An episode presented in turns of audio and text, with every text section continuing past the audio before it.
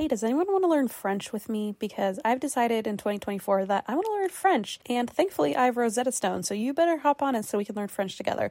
Rosetta Stone has the amazing true accent feature, which is so helpful, especially in French. You get feedback on how well you're actually pronouncing words. Plus, they have 25 languages to choose from. So, if you're not going to learn French with me, I'm sure you can find some other people who will learn a language with you. But I'm on the French team this year. Come on, folks, join me. Don't put off learning that language. There's no better time than right now to get started. For a very limited time, and that's why we drink listeners can get Rosetta Stone's lifetime membership for 50% off. Visit rosettastone.com slash drink. That's rosettastone.com slash drink. Are you the type of person who loves to treat yourself? You know, sometimes you just want to buy yourself a coffee, a fancy coffee. Sometimes you want to get a little extra legroom on the plane. You know what I mean? So if you ever treat yourself to the top options, other places like that, then why are we settling when we're finding a doctor? I know it's easy to fall into that rut, but your health is so important. Enter ZocDoc. ZocDoc is a place where you can find and book tens of thousands of top tier doctors, all with verified patient reviews. ZocDoc is a free app and website where you can search and compare highly rated in network doctors near you and instantly book appointments with them online. There's no more waiting awkwardly on hold with a receptionist. You know we hate that. And these doctors all have verified reviews from actual real patients. You can filter specifically for ones who take your insurance, which is so helpful. You can see who's located near you and who's available and who can treat basically any condition you're searching for. Plus, a typical wait time to see a doctor booked on ZocDoc is between just 24 to 72 hours. That's it. You can even score same day appointments.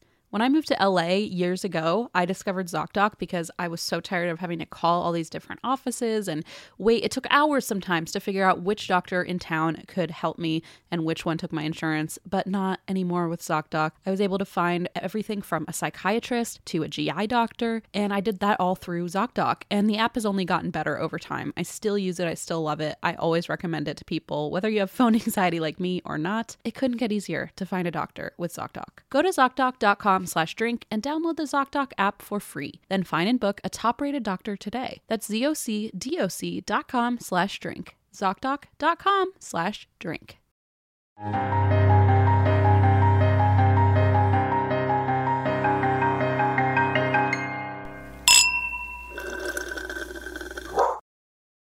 Christine shoulders are here. Just kidding. They're clothed, everybody. I'm just as disappointed as you. it's But a she is wearing a horrendous possum shirt. Yeah, from you that you bought. I me. did buy it. You know, bought I me, probably for fund Eva. possums more than anybody No, else on this You're show. the biggest advocate for possums, and you don't even know. You don't even admit it. I do it. It's one of those things where I it's out of sheer love because it's certainly not out of understanding, but you know, it makes you happy you live for and us, not for the animals. to make you not for the I don't know I, Possums. Like gross patriarchy, but you know the saying happy wife, happy life. I don't oh, I don't know what the platonic version of that is, but if I keep giving you possum stuff, you're in a pretty good mood, which means I'm in a pretty good mood. happy partner, happy howdy partner, Ha- happy partner, howdy partner. I'm sorry. Right? Anyway, That's what they say. how was your Thanksgiving, Christine? oh God. Um. Hi. It's good. It was fine. It was okay. It was great. I mean, it was fine. But then Blaze got sick, and then Leona got sick, and then um, Blaze is just catatonic in bed, and I've been just running around, um, trying not to have a mental breakdown. So you know. uh, Oh, I got Where- a weird text on oh. Thanksgiving. Wait, I forgot. This is what I was going to tell you. I even wrote it in my phone. M. I got a manic weird- energy today. It Okay. is. I'm. I apologize for that. Um, but I can't No, change it. no, so, no. uh, I'll I'll keep it together so you can be the main character, and then we'll swap. Thank you so much. Okay, here's the text I got. This is not a joke. On Thanksgiving, I received in the like in the evening or at nighttime, I received a text. crap, let me find it. I, this I even prepared for this to be my why I drink. Here it is. Hello, I'm Walt's great grandson. Like, okay, I'm gonna show it to you without because the phone number's in there too. And you know how like sometimes you'll get a text from um like a spam and it's like Mhm. let's ride our bikes together. Okay, I don't know. I get weird spam texts sometimes, right? So normally it's like either it's like a green this is like an iPhone. Like someone's iPhone sent me this, which is Ew. unusual. Yeah, and this is I'll show it to you with I'll try to cover the number so you don't see the number, but it basically says hello, yeah, I I'm Walt's great grandson. Like what? And you didn't say anything. I think I said I think I just like put a question mark on it and then they never responded. But like usually, if I respond What to those, the spam back? ones, they write Wait, back. Wait, what's the number? "Oh, Can I text them? Sure, Okay. I'll read it to you. Although, what if this is like a listener who? What if this is a listener? Then why who, do they have my phone number? like if they found your phone number, then I directly like that's walking right into a trap, isn't it? Can you star Oh, sixty seven a text? Maybe just WhatsApp them. Well, no, that won't WhatsApp. work. WhatsApp. WhatsApp. No, that doesn't Maybe work. WhatsApp. I don't. Maybe it will. Does WhatsApp work? Does it show my number? Yeah, I guess it does, huh? Shit. Eva, can you text this number for us? no, wait, wait, wait. I have a I have a fake email. Can I email a number? no, I don't know. maybe, I don't know. maybe I'll add I them wish into I had a fake number. so we all. do we have a, what if we do all we have go that Google Voice together? phone number? We we had a Google Voice number in February of 2017, so I doubt that it still exists because I don't think we ever use it. Um. Okay. Oh my God, Eva! Eva texted us one of the things she wanted to discuss as like a business topic is whether we need a business phone number, which is hilarious. Our business phone. Oh my gosh. So I'm like, maybe we Uh, do need it just to prank call people, order pizzas, Wait. and also text Walt's grandson. well, obviously. Okay, hang on. I'm going on my White Pages account. Also, mm. great grandson. Like, what are you talking about?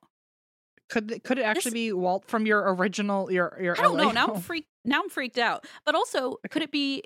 Even if it is spam, like that's a very weird thing to send me of all people. What's the phone number? Okay. Oh, elevator music when you tell it. It's Please stand by. We have to step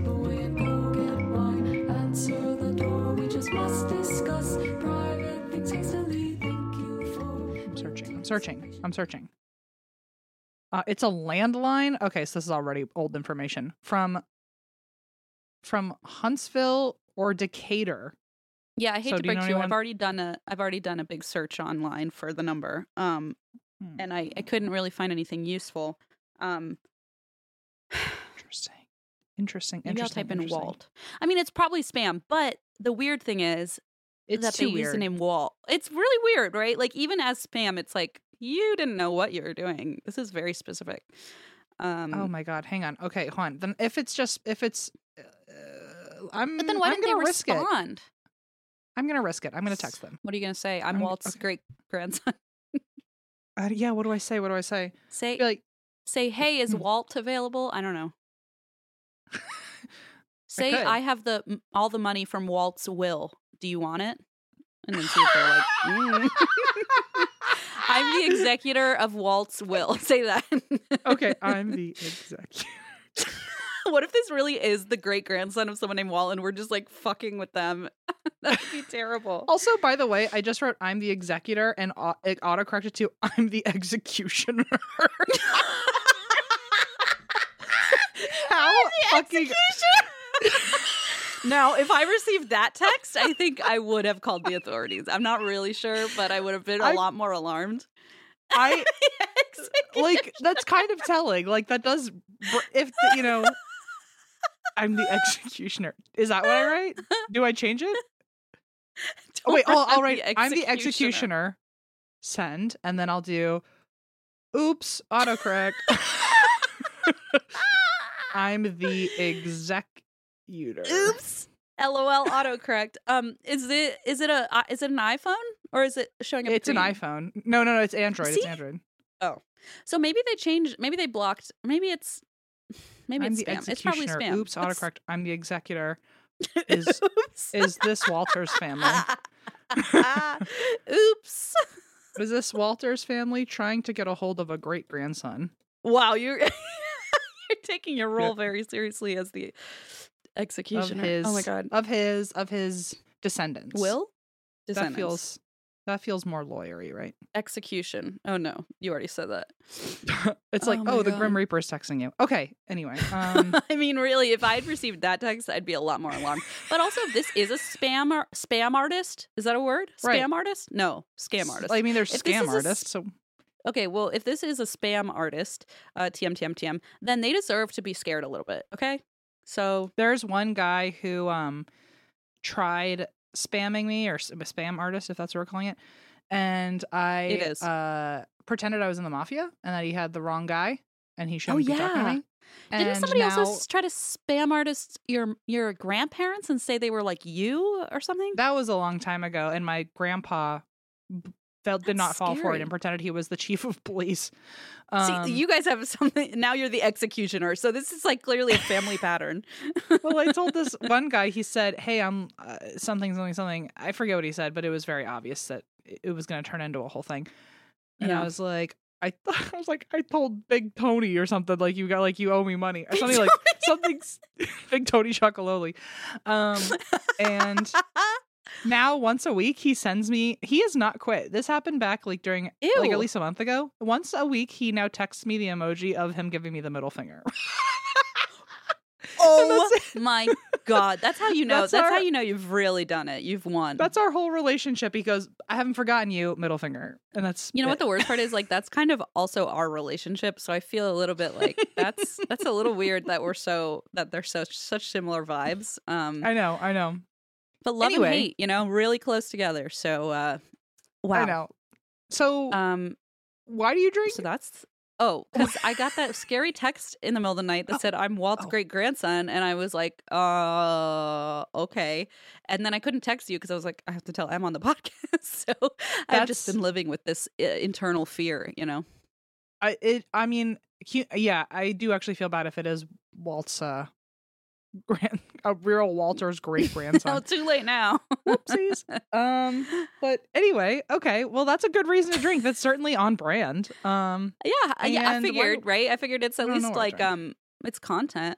Uh, oh, I, this is what I wrote. I responded, Walt who, and then they just never Oh. responded. Which I'm like, what kind of spam artist sends you a text to say, "Hey, I'm reaching out," and then you say, "Okay," and then they just stop talking to you. It's like that's Do you remember the Like, time that's not a that um, we were together? Do you remember the time we were together and um uh we found out my mom was getting scammed and so we oh reached my out god. We translated the the the Nigerian, and it said like, "God will curse all of your descendants," and we were like. Oh no, but it was it was good though because because uh we found out then you reached out pretending it was my mom and Oh, that's right. I reached out and they had then all of a sudden- myocardial something. Yeah, yeah, yeah. And uh anyway, we ended up finding out what he texted my mom, which was another language and it was I'm cursing your family. And we Hmm. copy and pasted it to your phone and you sent it back to him. And then he sent you the middle Oh. finger or something? Then he sent me the middle finger. Yes, that's right. No, you're 100 percent right. Why wow, is that we have their like final record. stance? The best know, you I can love it, do though. is I a middle they're, finger. like- okay. Yeah, they're like, this will get them. I'm like, Em and I send that to each other all the time. It's not as harmful as you think it is. I feel like it's um like when you find out what other like curse words and other languages are, and it's like, oh, this Oh. is supposed to be really offensive, and it's probably Like, actually really not 'em. all that offensive.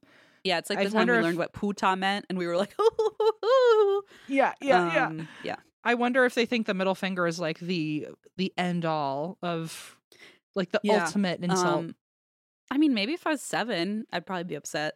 But um, Yeah. you know, now I just th- think ah, that's cute. Um, so it Yeah. really doesn't have the well, if this I think it guy he usually sends me middle fingers on Wednesdays, so if he says anything tomorrow, Really? I'm just gonna yeah, he's really scheduled with it. Um, Um, wow. So- you guys have like a more consistent friendship than you and I have. I know. I like. Are we I like should be flirting? surprised. I, I are you am I being replaced? Should we? Should I Um, do a full uh like a YA novel about it where I actually start just like sending him compliments and then we become friends? Like, what happens next? Fuck yes. Fuck yes. 110% because as long as Yeah, I but then they're gonna be like, when I bring that. him to dinner, when I bring him to dinner, they're gonna be like, "How did you meet?" And I'm gonna be like, "He tried to steal my money. He tried to rob me and get my credit it's card like, it's like a classic but Hallmark. I saw something in him. but There honestly, in his eyes. he was just damaged on the outside. On the inside, I could save him, and I did. because I'm the executioner, and then the title card rolls. Um, I It's gonna be really good. bad vibes. Yeah, it was all a misunderstanding. Um, yeah. Anyway, he's in wow. a silly, goofy mood. so he's just. Oh. Uh, good times. I love getting spam, skip, spam, scammed, spammed. Um, it's a good time. So anyway, how are Okay. you? Uh, I, I don't have really uh, anything as great to follow up with. I just got back last night. Um, I've been gone since are your arms like tired? the second. And that's Oh, why we drank. Hello? Thank you, Is everybody. Goodbye. Um, Did I lose you? Is this thing on? Did your internet cut out? Something must. You're, you going oh, through a tunnel? so weird. I'm going through a tunnel. Uh, Uh, no. I I just came back. I've been gone since um, like the beginning of November. We I. It's weird because I came home to me clearly frantically packing and everything before we our flight took off, and I came home to what I remember being a very clean apartment, and I was actually in the middle of cleaning, and so I came back to like oh. three week old clean laundry, just a big mountain of it on the bed. I So it's like I- that happens. Not I like I know that I said on the way to the airport, just the way that this apartment looks, I know I said to myself, this is a future Em problem, and now I'm future Em, and it is a problem. Oh, I hate So- being future myself. It's like, come on. Me too. Ugh. So um it's not fair. anyway, now I'm in It's the like, middle of cleaning up me? past Em's problems per usual. At least it's clean laundry. I mean, mine's all dirty laundry. So yeah, but you know what my problem is, there. and this is I don't know if this is like um mm, let me count the ways. okay. I didn't I don't know if Sorry, this is I'm going through a specifically an a- Is that how that works? I don't think so. if you anytime you want to just evacuate a conversation from now on, I'm going through a tunnel. I'll be right back. I hit airplane mode. Oh, sorry, tunnel. I don't know. Bye. Sorry, I, I'm I'm standing in front of you, but I am on Do Not Disturb. So um, you'll have to talk, talk to me later. Uh, and then I turn around and look at Eva and I go, "Hey, what's up?" And just, just totally block you on like. It says delivered quietly. Yeah. it says red. It says red. Um, but also I was going through a tunnel. Oh. Um, I don't know if this is exclusively an ADHD thing, but I uh, when it comes to folding my clothes, it really is. I know folding clothes is like hard for most people, especially if you have some like neurodivergence. It's like weirdly the hardest Oh, task you could know, ever it's do. it's the worst, and I can't do it, and I don't. It's do the it. worst, but I've caused more problems for myself because I have to hang all of my shirts, so I can't just like throw them into a drawer. I can't even just fold them and You put them in a drawer. them. Every single shirt I own is hung because I, we just we live in an apartment. We don't have enough room, and we share a dresser. Oh. So, um, yeah, dressers are hard. I just bought two more, and I still don't have enough room. And to be fair, I bought them from an, an estate sale, so that's my my fault. Stop it! buying- Why again? buying a lot- That was gonna be why I drink, but then Walt got involved, so I was like, well, fine. Um, so I was First like, of all, I'm gonna tell you If you're gonna, Yeah. if you're gonna keep up this behavior, Christine, I am. Next. what is what do they look like? How much did they cost? What's the Oh, backstory beautiful. behind them? Are they haunted? They're gorge. They're gorgeous. Probably yes. Is considering I got text from Walt's great grandson right after I bought them. Um, maybe they're connected. Probably not. Um, no, they're beautiful. They're Victorian. They're from like the late nineteen or sorry, late eighteen hundreds. Um, and they're these gorgeous wooden dressers. And they one Where'd was eighty two dollars uh, in my bedroom. Um, one was eighty three dressers in your bedroom. Yep. And one like one's like a small one, right? Then one's just like Mhm. my normal one. But we don't really have a closet. Like we don't have you know what I That's mean? We have like the opposite situation. Our closet is literally like it's it's very confusing and boring. But um yeah, we we have to share dressers for like all our sweatshirts and clothes. Um and so we have uh, yeah, and so I bought two d- new dressers and they're listen, they were cheaper than anything on like fucking Wayfair, but they're beautiful and they're um they're they're A few questions. haunt, haunted. Yeah. Oh, and they have little keyholes and they came with the keys. Oh, that's fun. You never get the key too. Yeah, One of them has a secret drawer. That one was worth the money. Yeah, it's hidden behind a panel. Super cool. What are you gonna put in there? Your My sec- Baby? my mini secret. I don't know why my first thought was It was just like, oh, something small. Um, yeah. What are you gonna put? You have to put something in there. You can't just like have. Well, yeah, but you can't know what it is, otherwise then the secret won't come true. No, I don't like that. Okay. Well, okay. My other questions. Hmm. What are you using each one for? Like, please tell me the secret panel one is for your coziest PJs. Or Okay, what? this is not this is gonna sound like I'm making it up. I'm not. And I was never gonna tell anybody this. But I'm going to tell But you. you- okay, but you won't tell me what's in the secret panel. Okay. Next. No, I'm about What? to. But don't tell but don't but I'm only telling you. It's just between us. just between you and me. Um, so we have a we have a sponsor, which I'm sure you Oh. received the same gift basket. Do you receive the gift?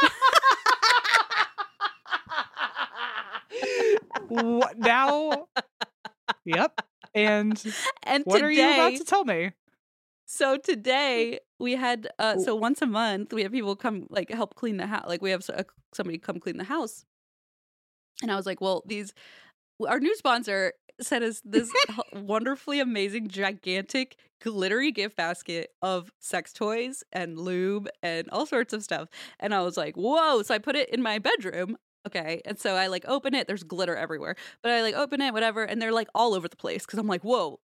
Okay. To be honest, also, my mom was over and she's like, what is this? And I was like, See, I would have just handed the basket to my mother and been like, "Happy birthday!" But just go. I almost And did. And then she said, Ooh, I could have fun with that. And I said, I'd rather jump off a bridge. So I'm not giving this to you. Um, and so then I opened it all up and it was all over the place. And then the cleaners are coming, and you know, I do that classic mom thing where I'm like, shit, I have to clean for the cleaners, otherwise I can't vacuum the floor or whatever. Mhm. So I just have all these like dildos and stuff. And I'm like, oh, I'll put them in my Victorian dresser. So because it's the only empty dresser. So I shove them all in the drawers. And um now I'm just afraid that Blaze is gonna be like, So it's your "Oh, sex good, drawer." Some more. It's now a sex drawer, which like was not the plan. And um I'm sure it was not the plan of the person in 1875 who built it and you don't know that as an they heirloom vibrators piece, in. but I don't know that. That's exactly right. They could be like, finally, someone living out all my dreams, you know? Um, yeah, it's like, oh, it's all I ever want. Whatever the 1800s version of like a flashlight was, it could have been in Yeah, there. You yeah. know. yeah, it could be uh, the 1800. Oh, I don't want to know what they had a hoop and stick and their own version of a flashlight. I don't want to know like what was involved in the making or cleaning of that product. Um, so anyway, that's what I put in the drawer. If you must know, okay, all right, Okay, okay. and I'll prove it to I'm you. Not against that. That's fine. I should tell Blaze, open the top drawer, see what happens. But he's like very sick. You know so what would be really funny is if you had all your. It, sorry, I didn't mean to interrupt you. Um, it'd be really funny if you had all your sex toys out for display, and then in your secret panel was actually like uh, just like a very tame book, like just like the most Yeah. boring thing. my Like Bible that in one there. you're ashamed of. well, you know what? I'm glad I asked. You know, everyone wanted to know. Now everyone got exactly the kind It- of answer they were hoping for. it's like I didn't even like it didn't even occur to me that you would ask what's in it, and then all of a sudden I was like, wait, because I was like, oh, there's nothing in it yet. I just bought them, and then I was like, wait a second. This morning I literally opened the drawer and went like this. And just dumped all of the lube and flavored nipple balm into this drawer. So Allison and I did see the nipple balm and I went, "Are we going to use this?" I, I like- then- literally thought I literally thought it was a gift for my daughter because it came and I was like, "Oh, cute! It's all pink." I open it up and the first thing I pull out is like flavored nipple balm, and I went, "Let's go play with something else." Um, yeah. um, Um, that well, it. I really appreciate. I do appreciate the sponsor, but also like oh, it was the I- it was I'm such not- a fun. It was so fun to open, but also I was like, "This." was very fun to open, be. I'm also so vanilla that I was like, uh, this looks like I'm probably. I you know I have some pretty kinky friends, so it sounds like this is about to be a, a Christmas extravaganza for Oh, that's a great idea. My mom Yeah. seemed really into it, and I'm sure your mom would be too. So maybe She's gonna hear this and wonder what the fuck I'm sending her. Nothing, mom. You can handle that on your own. But my Use our friends, other promo hand, they're- code. they're gonna get free product. Mm. Oh wow. Anyway, I'm so glad I asked that question. I really thought you were just gonna say like, "Oh, I haven't figured it out." But no, I, I, like absolutely did not foresee this going this way, but here we are. It's too late. When you one day get rid of it, can you leave the picture of the girl in her hat in there? Oh, genius. I love her. Genius. I'm fucking doing that. In the secret drawer, Well- that's so smart. I apparently, I, I guess the reason I drank, um, besides having to do three week old laundry, is for you. I think. Uh, congratulations on your secret compartment. Honestly, thank you. I never really realized how special it was until this very moment when you had me bring it up. So I'm very thrilled. Um, And We're all very excited Thank for you. you. And now I, I Trying to be really hope if anybody else, if anyone else has a uh, secret passageway sex cabinet, Sex dungeon. Yeah. oh, you're you just have a Oh. very tiny one currently. It's a dungeon. It's two inches tall. Yeah. it it can grow. All right. It- you Okay. know what? It's a grower, not a shower. You know what I mean? Yes, yes, yes, yes, yes. Okay. Yes, yes, yes. Um okay, let's get into this because otherwise I really I feel bad for everybody who wanted a short episode and like th- not that my story's particularly long or anything, but I just haven't seen you in so long and I know. we could talk about sex Sex toys all day. sex compartments um for um quite some time. So, Mm-hmm. Blaze and I just went to a New Year's wedding, and we have one coming up next weekend. Not a New Year's wedding, but another friend's wedding. And I just love weddings. I feel like I've said that so many times at this point, and that's why I always love telling you all about Zola. With Zola, you can plan your entire wedding in one convenient place. From free planning tools like a customizable checklist and website to a venue and vendor discovery tool that matches you with your dream team, everything on Zola is designed to make your wedding journey as easy as possible. And with invites that are fun to create and a wedding registry packed with gifts you actually want, Zola takes you from save our date to thanks so much without breaking a sweat. There's even a five star app that helps you plan on the go. Zola really has become the sort of one stop shop for wedding planning. I used Zola when I got married, and it was an indispensable tool. I could not, I swear to you, I could not have gotten half of the stuff done that I did without Zola on my side. But now, Zola, I'm only a little bit bitter, has so many more amazing tools. They have an app. They have all sorts of stuff like that that v- wedding vendor discovery tool, you know, that is really cool. I I kind of want to go back. Blaze, should we get married again? Start planning at zola.com. That's Z O L A.com. This podcast is brought to you by Squarespace, the all in one website platform for entrepreneurs to stand out and succeed online. Everyone knows the holidays can take a toll on your bank account. If you're looking for creative ways to increase revenue, then get started with Squarespace's new feature, Squarespace Courses. Squarespace has the tools you need to create and sell your own online course. Start with a professional layout that fits your brand, upload video lessons to teach techniques and skills, and tailor your course with the powerful built in Fluid Engine editor. With Squarespace courses, you can create engaging content your audience will love, then simply add a paywall and set the price. Plus, you can charge a one time fee or sell subscriptions. Turn your creativity into income with Squarespace courses. Head to squarespace.com for a free trial, and when you're ready to launch, go to www.squarespace.com/drink to save 10% off your first purchase of a website or domain. okay, my um I have a a 10 a 101 101 situation for you today, Christine. Ooh, okay. And I kind of I'm digging the 101s because I feel like it leaves a lot of room for banter, which we're clearly incapable of. So um, this this will give us a prompt since we need we gotta kind of practice. Yeah. Um, and I th- I thought about this topic because I feel like it's not inherently this like scary thing or creepy paranormal thing, but um, you know, I think it's I think it's cool and I've wanted to know, so now everyone else is going to know. So, this is a, a 101 class on mirrors. Oh, fuck yes. And people might be like, "What? Why?" Well, No, because I've always heard one of the things I did while I was um at Thanksgiving, every year I end up cleaning my cousin's room with her, and it becomes like a good like two a.m. hangout where we like watch TV, and we both have ADHD, and so we really thrive under like parallel play to like. I can't do self care tasks. She can't do self care tasks, so we I just do thought them we were together. done talking about sex toys. parallel my play. cousin, please. Well, Okay. I mean, listen, you said parallel play, and I went, "What the fuck?" no, for anyone wondering, um, parallel play is an uh, an ADHD method of uh, being productive, where you really thrive with a second person there to do the same work as you, and it encourages you to get stuff done. So, like, I. And it doesn't have to mean you're both doing the same work, but just to have somebody there to kill the time with you is a huge help. So, like, I Mm. would rather you sit on the bed and like hang out with me and gossip while we're folding clothes, and then before I realize it, all the clothes are hung. Versus me just kind of right? doing it. Okay, that myself. makes total sense. Um, same thing with like studying. A lot of people like need a second person to like sit and do their their computer work with you, so that way you get your work done. So I get that. anyway, yeah. we we both thrive with that. Um, and she really needed her room cleaned, and it's become this thing where every year I show up and I'm weird, but my version of relaxing is like decluttering and like seeing like a big Yeah. task that where you see an accomplishment That's by the end, a before and after. So it works out well because she needs her room cleaned. I want to clean her room, and we just hang out all night and watch TV and gossip and shit. And um, I was cleaning her room. We found this mirror, and I was like, oh, maybe I should put it in her closet. But then I was like, I don't know. But then if it faces the bed, isn't that supposed to be bad luck? And then it kind of got me into this whole, you know, mirror, mirror, mirror thing. So I thought, why not talk about it here? I'm so excited.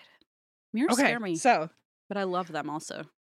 Uh, they see. Okay, I wanted to ask what your opinion is on mirrors. Are you all about the superstitions and the? yes, a little bit. I think that there is a chance that they can open you to. I think just by their nature, they can be. It sounds maybe crazy, but I think they can be portals. They do seem like an, buzzword. They give me the same kind of creeps as like um, it's like an equivalent to a doorway, like uh, like a physical yeah. doorway of like oh, Like just it goes into another space. Point. Yeah, Mhm. yeah. It's like both uh, an entrance and a dead end at the same time, which feels odd. That's deep. Thank you. And for my next trick, oh, by the way, that's my new thing now. Um, Oh I no! don't know. I don't know why, but I've been I realizing actually that uh, really like it compared to your usual things that you bring to the table. This one I'm actually kind of into. I, I don't know why. I don't know where I learned it from. I don't know if it just came out of my own head. But anytime I'm shifting gears now, I just go, and for It's my excellent. next trick, I really, really actually like it a lot. So, um, th- for once, I approve do you have a bit that you do? I know we're I do a little bit, but do you have a bit? all the time, but I can't think of. I I'll probably do it in the next five minutes, and you'll be like, "That's the one." It's very annoying, but I cannot Just even think about General derangement is your bit. What, what? me? No. Um, you'll probably hear it by the end of the episode. Probably every I listener's like, "Yeah, it's X, Y, and Z," and we just don't even notice. Probably so. I know um with Allison I have a bit where every time I impulse purchase something when she's asleep, when she wakes up, I go, I've done the unthinkable. And That's- it's a personal favorite because I do the unthinkable just about every night. So the Um, unthinkable you'd never imagine.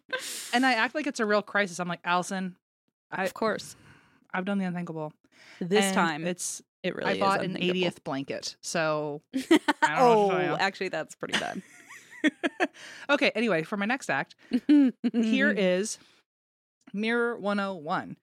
Um I wanted to start with a fun fact because obviously, uh, according to the National Library of Medicine, which I love that they're taking advantage of mirror history, good, good, um, cool.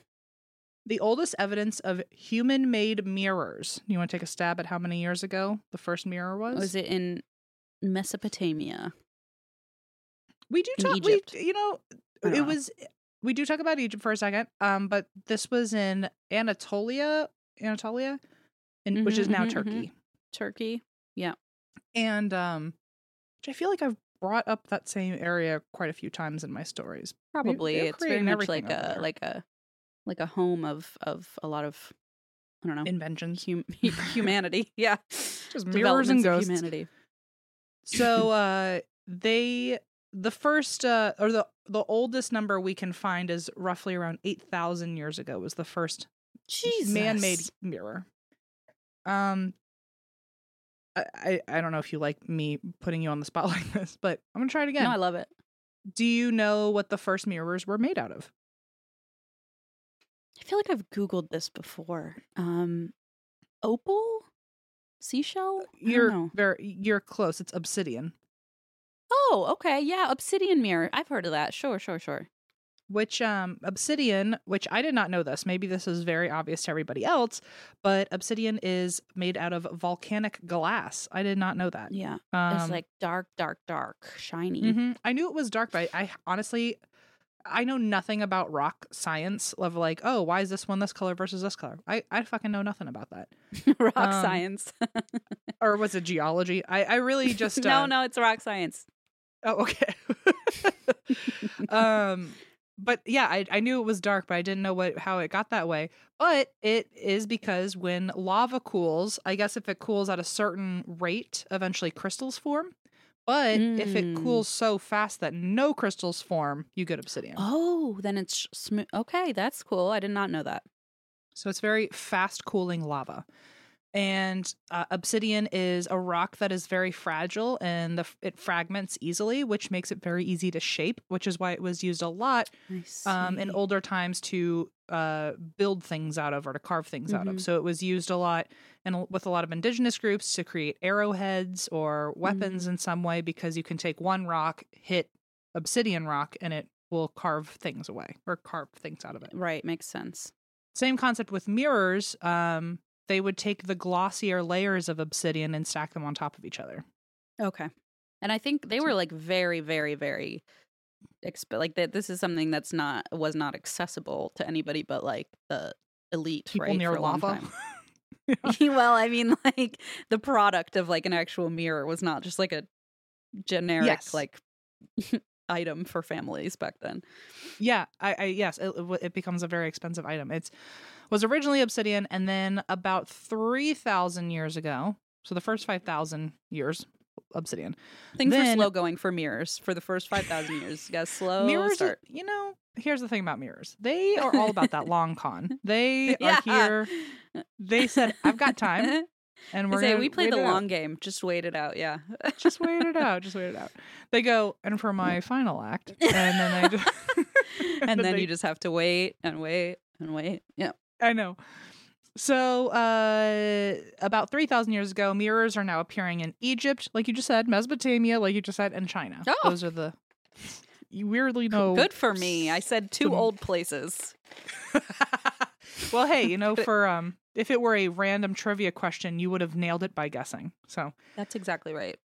And don't you forget it. many mirrors made in pre-colonial Mesoamerica are uh, even by today's standards called incredibly intricate art and marvels of painstaking craftsmanship. Wow. Um, there were mirrors even uh, in ancient Greece that, after obsidian, they were made in Greece from very thin layers of incredibly polished metal, usually copper.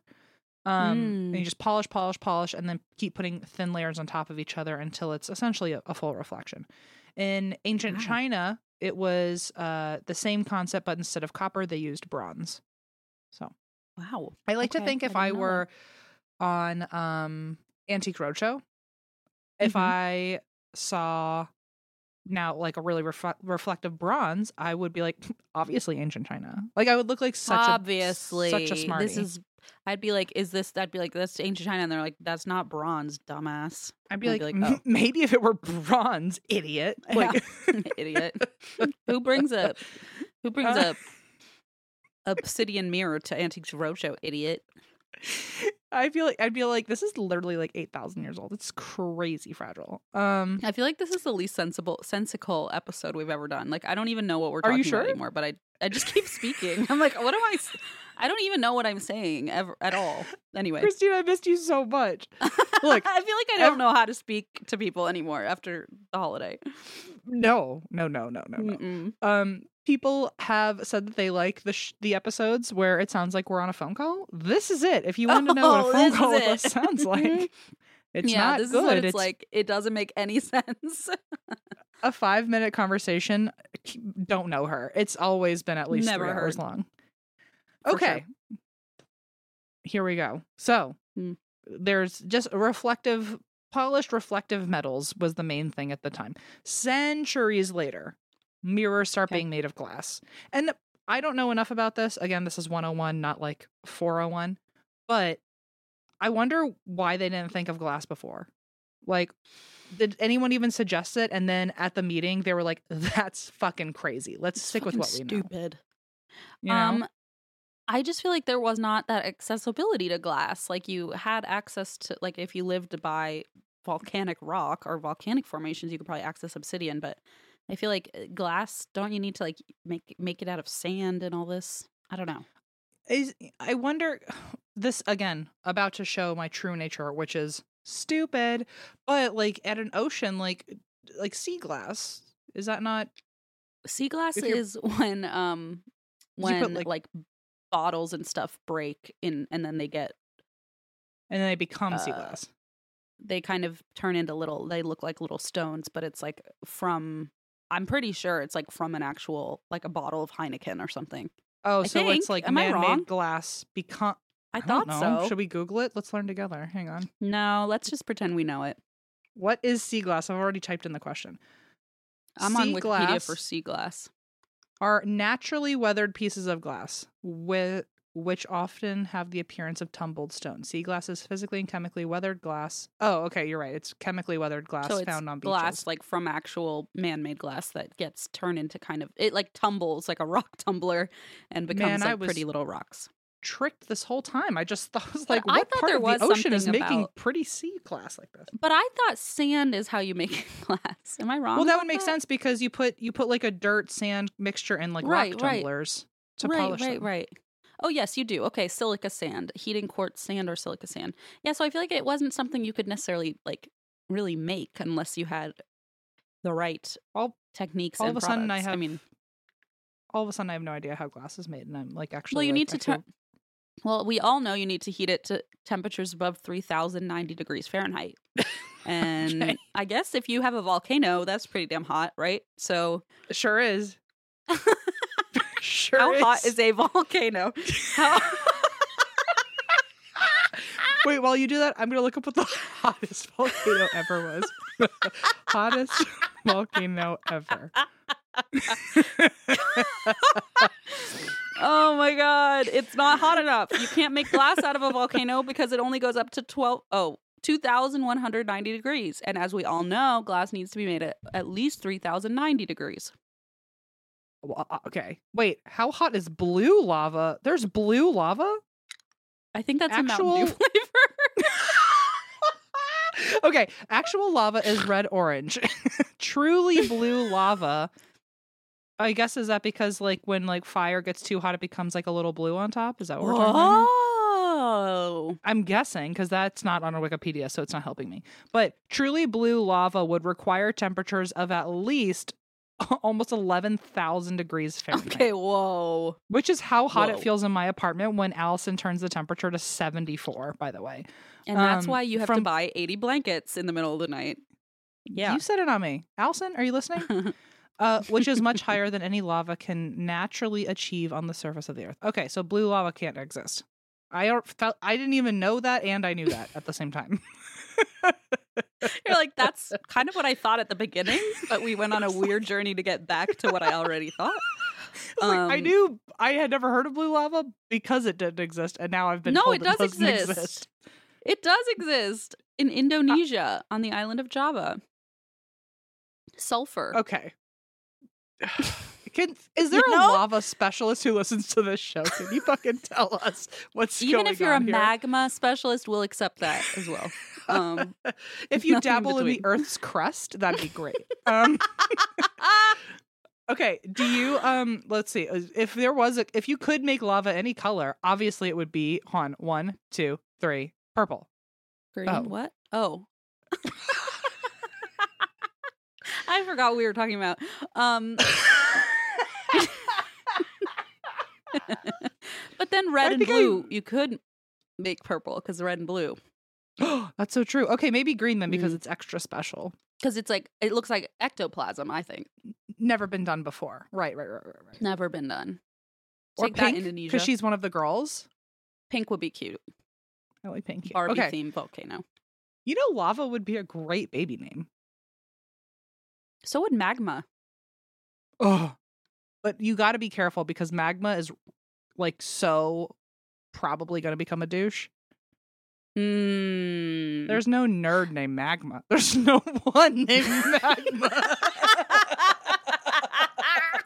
Obviously, we know you can't be a nerd named Magma. So that's off the table. But like you know, like lava, she'd go through a phase where she's like, "Call me Love," like la la. yeah, and la. it's like you, just because your name doesn't have a nickname, you can't just make one up. Sorry. Um, lava is such a like a, a. I feel like that's like a San Diego, like a beach surfer name. lava. My name, Lava. she ha- for sure has vocal fry. There's no way. Oh, def defo. she doesn't Yeah. go. My name's Lava. She's lava. She couldn't. Like you could literally. Even if she could, she would figure out how to not. we'd know. In case anyone's wondering, because I also had to think it, like I did take my medication today, so I don't know what's happening, but I do feel like I did, did too. not. I actually took it like right on time, also. So I don't know. Oh, I don't know what's happening, but I'm loving the situation happening chemically inside of my head. I think maybe Okay. I am too. Here's a fact that you've already said. Um, centuries later, mirrors were made of glass. That's how we got here, by the way. Um, oh right. And Because of this, oh, I should have finished my own fucking sentence. Mirrors were expensive symbols of the wealthy elite because glass was so hard to access. I literally okay. I mean, yes, yeah. that's Yeah, kind of yes. yes. That's what we all landed upon, um, and then talked around for twenty five minutes. But yes, okay, great. So you By couldn't way, just make glass. There is no blue lava. Let's be clear. Um, okay, well, you know what, magma experts, weigh in. Okay, because I feel like I'm right and Em's wrong. I feel like okay. Anyway, blah blah blah. blah. So, um, mirrors eventually become even more commonplace. Uh, only after trade routes open up that will have Mhm. mirror markets, which to me is a mirror maze. That I can't imagine anything else. Carnival, yeah, mirror market. That's kind of cool though. That's fun. Like if you don't have access to mirrors and you go through a mirror market and you're like, "Holy shit, I see me everywhere!" Like that would be really trippy. Everywhere, it would be Mm. like like when um like Jack Jack and the Incredibles all of a sudden is there's like ten of him, but it's the first time you've ever seen Oh. that. It's like the Spider Man meme when they're everyone's pointing at each other. Oh, oh, you, you, you. Yeah. Imagine if you went on a first date with someone to the mirror market and now they don't know which one's you. That would be And they so just run into walls. They just run into mirrors because they're trying to find you. They just run into obsidian over and over again. Classic. Classic first date So- mishap. Huh. so uh trade routes open up, so mirror markets uh, are become a thing. And on top of that, um mirrors become more uh like a, a want because they the wealthy have them. So all of a sudden Sure. there's this demand for them. But the modern mirror itself, the one that we know, was not popular until the 13th century in Venice, Italy. That's the beginning of it. Oh, okay. Bum bum bum. The process was created by layering clear, non-colored, flat sheets of glass Mhm. over a combination of metals like mercury and gold. Which, oh my god, gold is in a mirror? Not yeah, maybe like not you know anymore. when you have the glass and then it kind of looks like all spotty. I feel like that they would put like metals behind the glass to make it like reflect back at you, and it looks all kind of Oh. weathered and like I don't know. You, I just thought of like of all the things that go into a mirror, gold was not on my list. Mercury also was not on my fucking list. That like can't be good I know for about you. the mercury. Yeah, no, certainly not. Is it? It's not still in mirrors. No, no, It no. can't be. I don't think so. It can't be. I mean, and Okay. not not in an unsafe level, at least. I was gonna say, so what if like a mirror shattered? Like now you have mercury poisoning? Like what happens? I don't think so. I'm obviously not a scientist. All I know is Wha- yeah, I've been told not to ever. I just know I'm not supposed to touch mercury. I feel like it'd be weird to bring it home. And then what if everything shattered and now there's mercury all over the floor? And what I if I mean, was that's barefoot? literally what's in a thermometer, so don't break it and eat it, you know? That's a good point. Um, okay. These you. Venetian glass mirrors, because they were the first of their kind and they were made out of things like mercury and gold, these Venetian glass mirrors cost a fortune and were Mhm. incredibly popular among the upper class. And I like to imagine that um, there's a mirror somewhere that sat in a room with a celery vase, and they both just symbolized wealth. Oh, You gotta believe it. You got, well, I do. Also, I found a celery vase at my aunt's house, and she didn't even know what it was. Did you know that? no. Oh my god, that's kind of fun to be like the bearer of such great news. I literally felt like I mean, I'm as I'm here confused about everything I've said so far. I was um I felt like such a history buff because I was cleaning out part of her kitchen and I was like, "Oh my gosh, look at this vase." And I was like, "Did you know that this is a celery vase?" And she was like, "I didn't even know that was a thing." And then I got to do the whole history of the, the celery. That's blah, so blah, special. Did you put it in the closet with the mirror so you could actually say that a mirror and a celery vase were in the same room? Because that you could have really like your your own prediction could have come true. That's actually I shoulda, coulda, woulda. Unfortunately. Mm. next time. But um anyway, so just like the celery vase, uh mirrors are seen as upper class and they became so popular and so um again they were still really hard to make and they only came from Venice. So uh they were incredibly hard to get because of that they were very expensive. And I guess there was some sort of kerfuffle that you know, I, if I knew better how to do like newspaper research, I would Mhm. have looked into it. But people were so desperate for mirrors that they had to write laws about who could and couldn't own mirrors. Surprise, it was the poor people. The poor people. yeah, couldn't have mirrors. wow. Um, but they also had to write laws for mirror. I, I'm just calling them mirror artisans because I don't know what the right word would be. Mirrorists. Um, if you were a Venetian mirror maker, hmm they wrote laws that you could never leave Venice ever because they were afraid that you would share the Take secrets on how to make a mirror. elsewhere. Oh my Mhm. gosh, that's horrifying. So all of a sudden it'd be like, well, then I quit. And now they're even harder to make because there's less people making them. You know? Yeah, you probably aren't allowed to quit. yeah, at that point, like, are you just did you get trapped into a career forever? Um, Probably. So, as usual, limiting mirrors that way made the wealthy elite only want them more, and made other people also want them more, but they didn't even have access to it. So, go capitalism. Yeah. In Standard. the 19th century, um, where we are time traveling now. In the Mhm. 19th century, a method to quickly make mirrors finally came out of Germany. So does that mean that from the 13th century to the 19th century, Venice was like the standard for a mirror? The hot spot. Probably. Imagine if like right at the beginning of the 19th century you finally get a Venetian mirror and then this new method comes out and it's like And now then everyone can Germans are like. "Ah, ruined it.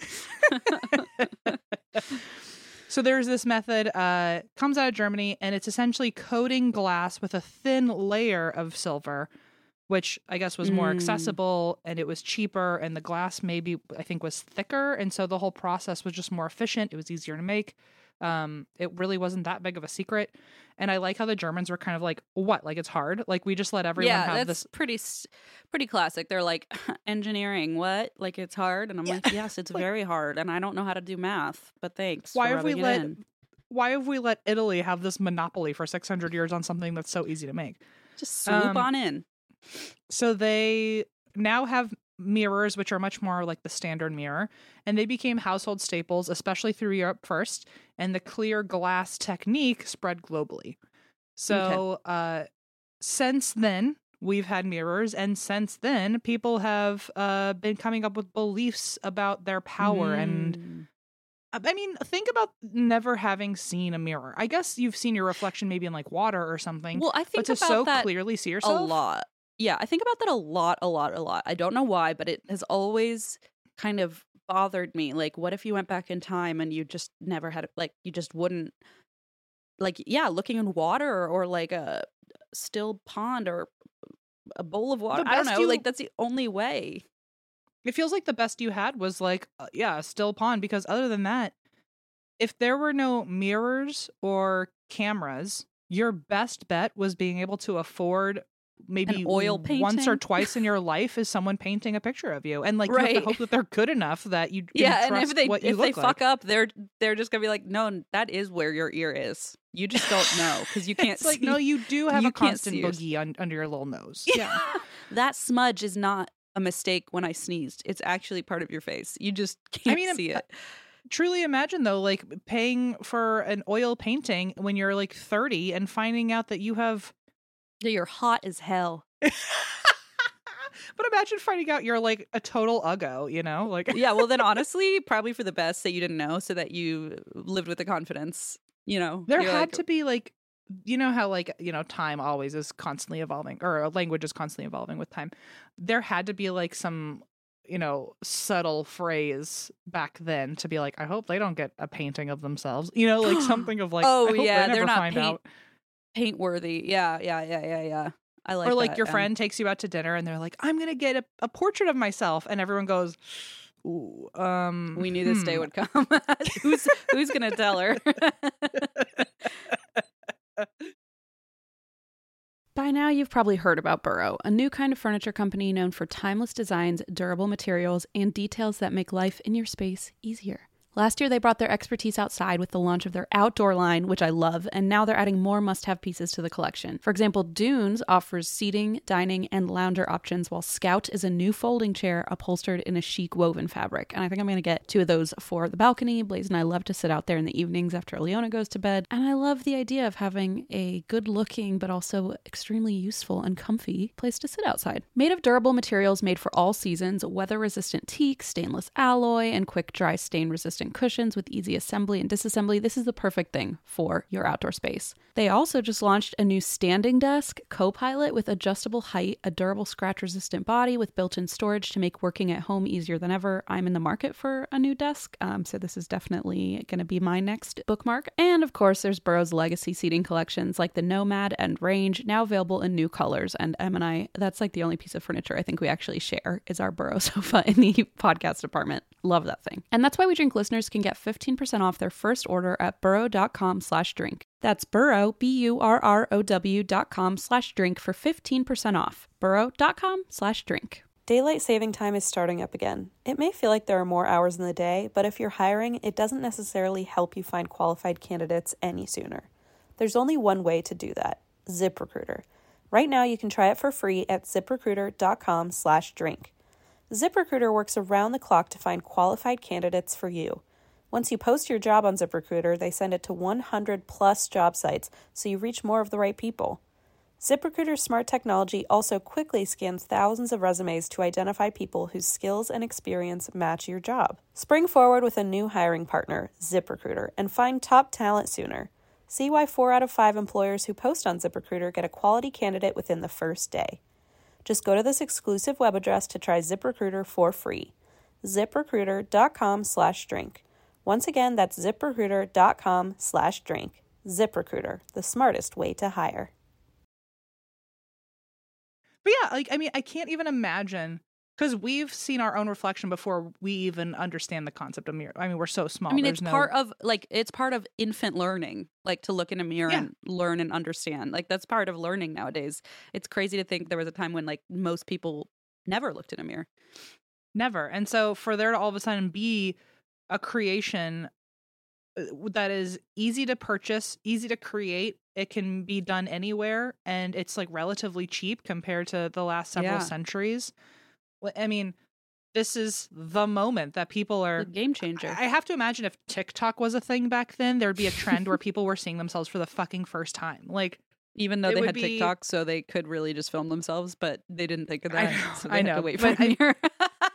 if, I if there was a way to spread trends, I feel like that would be like, Right. here's a, a moment. Or like, yeah, if anyone has ever found like a postcard or a letter from them being like, we saw ourselves for the first time, that would blow my damn mind. That'd be so cool. Don't send it Um, to Em because Em throws old things in the trash. Throw it, send it to No, me, and I'll that keep it forever. That I would keep. Like to see that like someone is discovering something that's so normalized today. That's so cool. I'm glad that you So- think this because I think about this all the time with the mirrors. Like I've spent a lot of my life thinking about like what what would it have been like to never look in a mirror. Which it makes me sound vain. I don't mean it in a vain way. I just mean like as like a self identity way. Um, so I'm glad that I you also had the thought. Yeah. And also, well, okay, I know we're spiraling. I'm so sorry. Imagine like a like a what the beauty standard must have been then. Like you couldn't even really fix yourself if you didn't know what you looked like, you know? Like if you were yeah, they didn't have like pressured. Walgreens swart remover. You know, it's like well, shit. Yeah. Oh, well. Anyway, so ever since mirrors yourself. You know what I mean. No one has to fix themselves, blah, blah, blah, blah. fixed- I'm gonna quote that on Reddit. Did anyone else hear? Thank Em you. Thank you. I can't wait to get canceled Mhm. over it. But um but yeah, if people are saying like, "Oh, you have to have this type of cheekbone," and you're like, "Well, what the fuck do I? Ha- I don't know. Like, I, I don't know. You gotta tell me." Um, Yeah. Anyway, so people started having, you know, all sorts of thoughts on mirrors, and if they, I mean, it was such a powerful invention that Mhm. there was power behind it already. It probably different felt cultures had- magical almost. Yes. I know this is like a stupid comparison, but I've said it before. The first time I ever tried VR, I like cried. I Yeah. like couldn't understand. I like my brain. No human brain was ever meant to. It feels like you've like that. elevated to like a n- next level of humanity almost. You're like, what? Yeah. The possibilities are endless. I imagine, and even um, I've said this too when I did ancestry, and I figured out like what one of my relatives' names was, and all I ever wanted to know was anything about him. I figured out his name. I started crying. I imagine the first Yeah. time you fucking see yourself and not and yeah, like, oh, it's like an oh, identity thing. not even a weird morphed like like Like you're not seeing yourself off of some weird polished copper. Like you're seeing your whole ass body for the first time. Or yeah, like and think like even you know what it must next to your family, about, you like, can all see your family. Okay, I was about to say, think about like looking at yourself and saying, "Holy shit, I look like my dad who passed," or like, "Oh my god, I have my mom's Oh. eyes." You know, like I feel like things like that that you wouldn't even necessarily know how to recognize.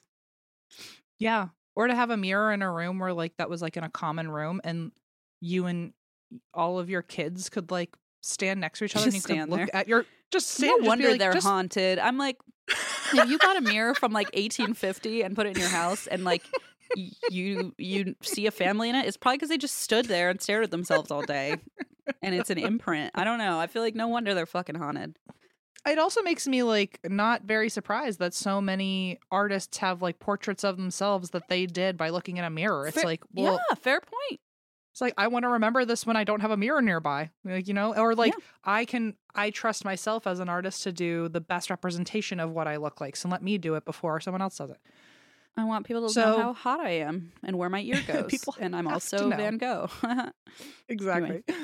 Um so many cultures had a bunch of different beliefs uh, come out of the invention of mirrors. And you talked already about um some older places, so we'll start there. In many Mesoamerican cultures, uh, mirrors especially had powers in religious ceremonies and practices. And I don't know if that kind of started the trickle down effect of like, oh, these are portals to another space. But I think maybe it just blew their minds in general that they were they were like, this has to be a creation from not Right. man, like something. yeah, it feels like elevated. Yeah. Yeah. And so uh, they thought that there was a lot of power in them in ceremonies and in a lot of ancient Mayan um, or Maya ritual and burial sites. There are mirrors that are often recovered in um, like Mm. archaeological finds. There's always mirrors Cool. because they were involved so much.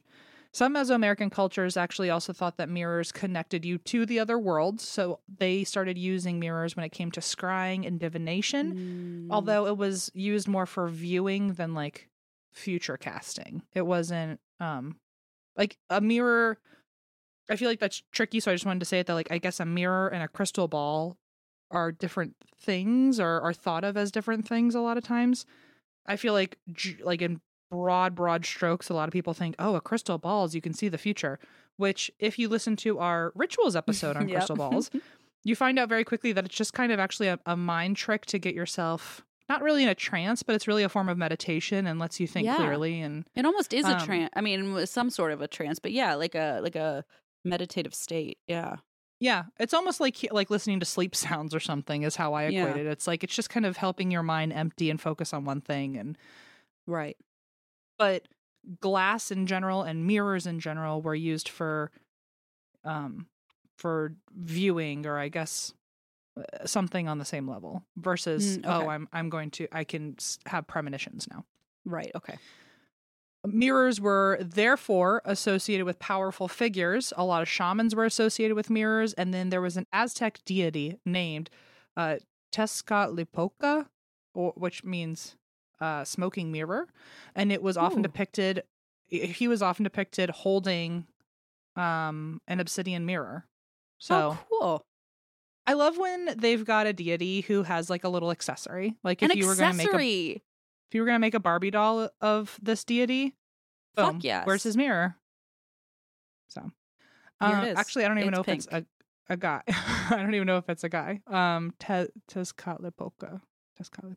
Well, anyway, um, uh, it's nice to know that if they made an action figure out of you, you'd be holding an old dirty lemon and maybe your social security card after you found it on the floor. No, you'd be holding Um, it. You'd be behind me, like, wait, you dropped this. you'd be holding all if- my belongings. what a fuck you that my accessory would be your things. I know that's the best part, and I'm just like free freewheeling around. You'd actually have no Yeah. accessories because you drop everything. Yeah, I, dro- right. I wouldn't be able to keep on keep a, a hand your hands would just be free. uh, Just Sorry. and you'd have a confused look, like where is it? You know? I'd be like, eh, but I don't really care because someone will Yeah. find it for me. yeah. Oh, actually, you're doing this. You're going ah, whatever. it's fine. In these belief systems, it's um the, the ones that I've already talked about. It's mainly the mirrors themselves that are portals and doors, but the like paranormal element or the like creepy element, it's not focused on the reflection in the mirror. It's that the mirror okay. itself is a standalone, powerful entity I- I but see. there are but there are other beliefs that focus more on the reflection um a lot of mirror symbolism in history has for very obvious reasons uh been associated with vanity even in latin Mhm. the word mirror is uh mirari which means to admire and oh, sure. Okay. and mirrors are also associated um, in ancient Greece with the cautionary tale of Narcissus. Narcissus. Um, do you know this story? Yes, where he stared at himself in a pond Mhm. and was so yeah. enamored So he's a man who was that he so was- yeah. he was so beautiful that he was beloved by all. And one day he saw his own reflection in the water and fell in love with himself and ended up dying longing for himself but could never have Mhm. him. Um and then so there's that's again its own cautionary tale about vanity. Don't let yourself get obsessed with your looks. Right. Um, in some Christian narratives, there's also an inherent danger in your reflection because by seeing or appreciating your own reflection, uh, they are Mm. considered graven images or a carved idol used as right. an Like you're idolizing worship. yourself over. Yes. Yeah. um especially like so there's amish communities and and uh, again broad strokes here but in amish communities it's generally believed that l- the likeness of yourself to show Right. it at all is a sin. And so to avoid vanity that's why a lot of amish people avoid being photographed and even their own like baby dolls don't have faces on them which cannot be an eerier sight when you first see it.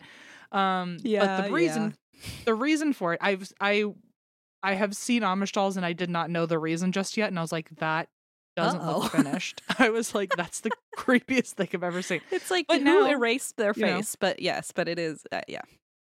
it's it's intentional because their uh belief system is to avoid reflecting human likeness because they don't want you obsessing over looks or you know anything like that because Right. it's distracting you from a bigger picture today most amish people seem to believe that the mirrors don't actually capture you know your reflection isn't a graven image but they do still a lot of times avoid being photographed Yeah. um, and I just want to put it out there because I always thought this as well, and it was just pure ignorance.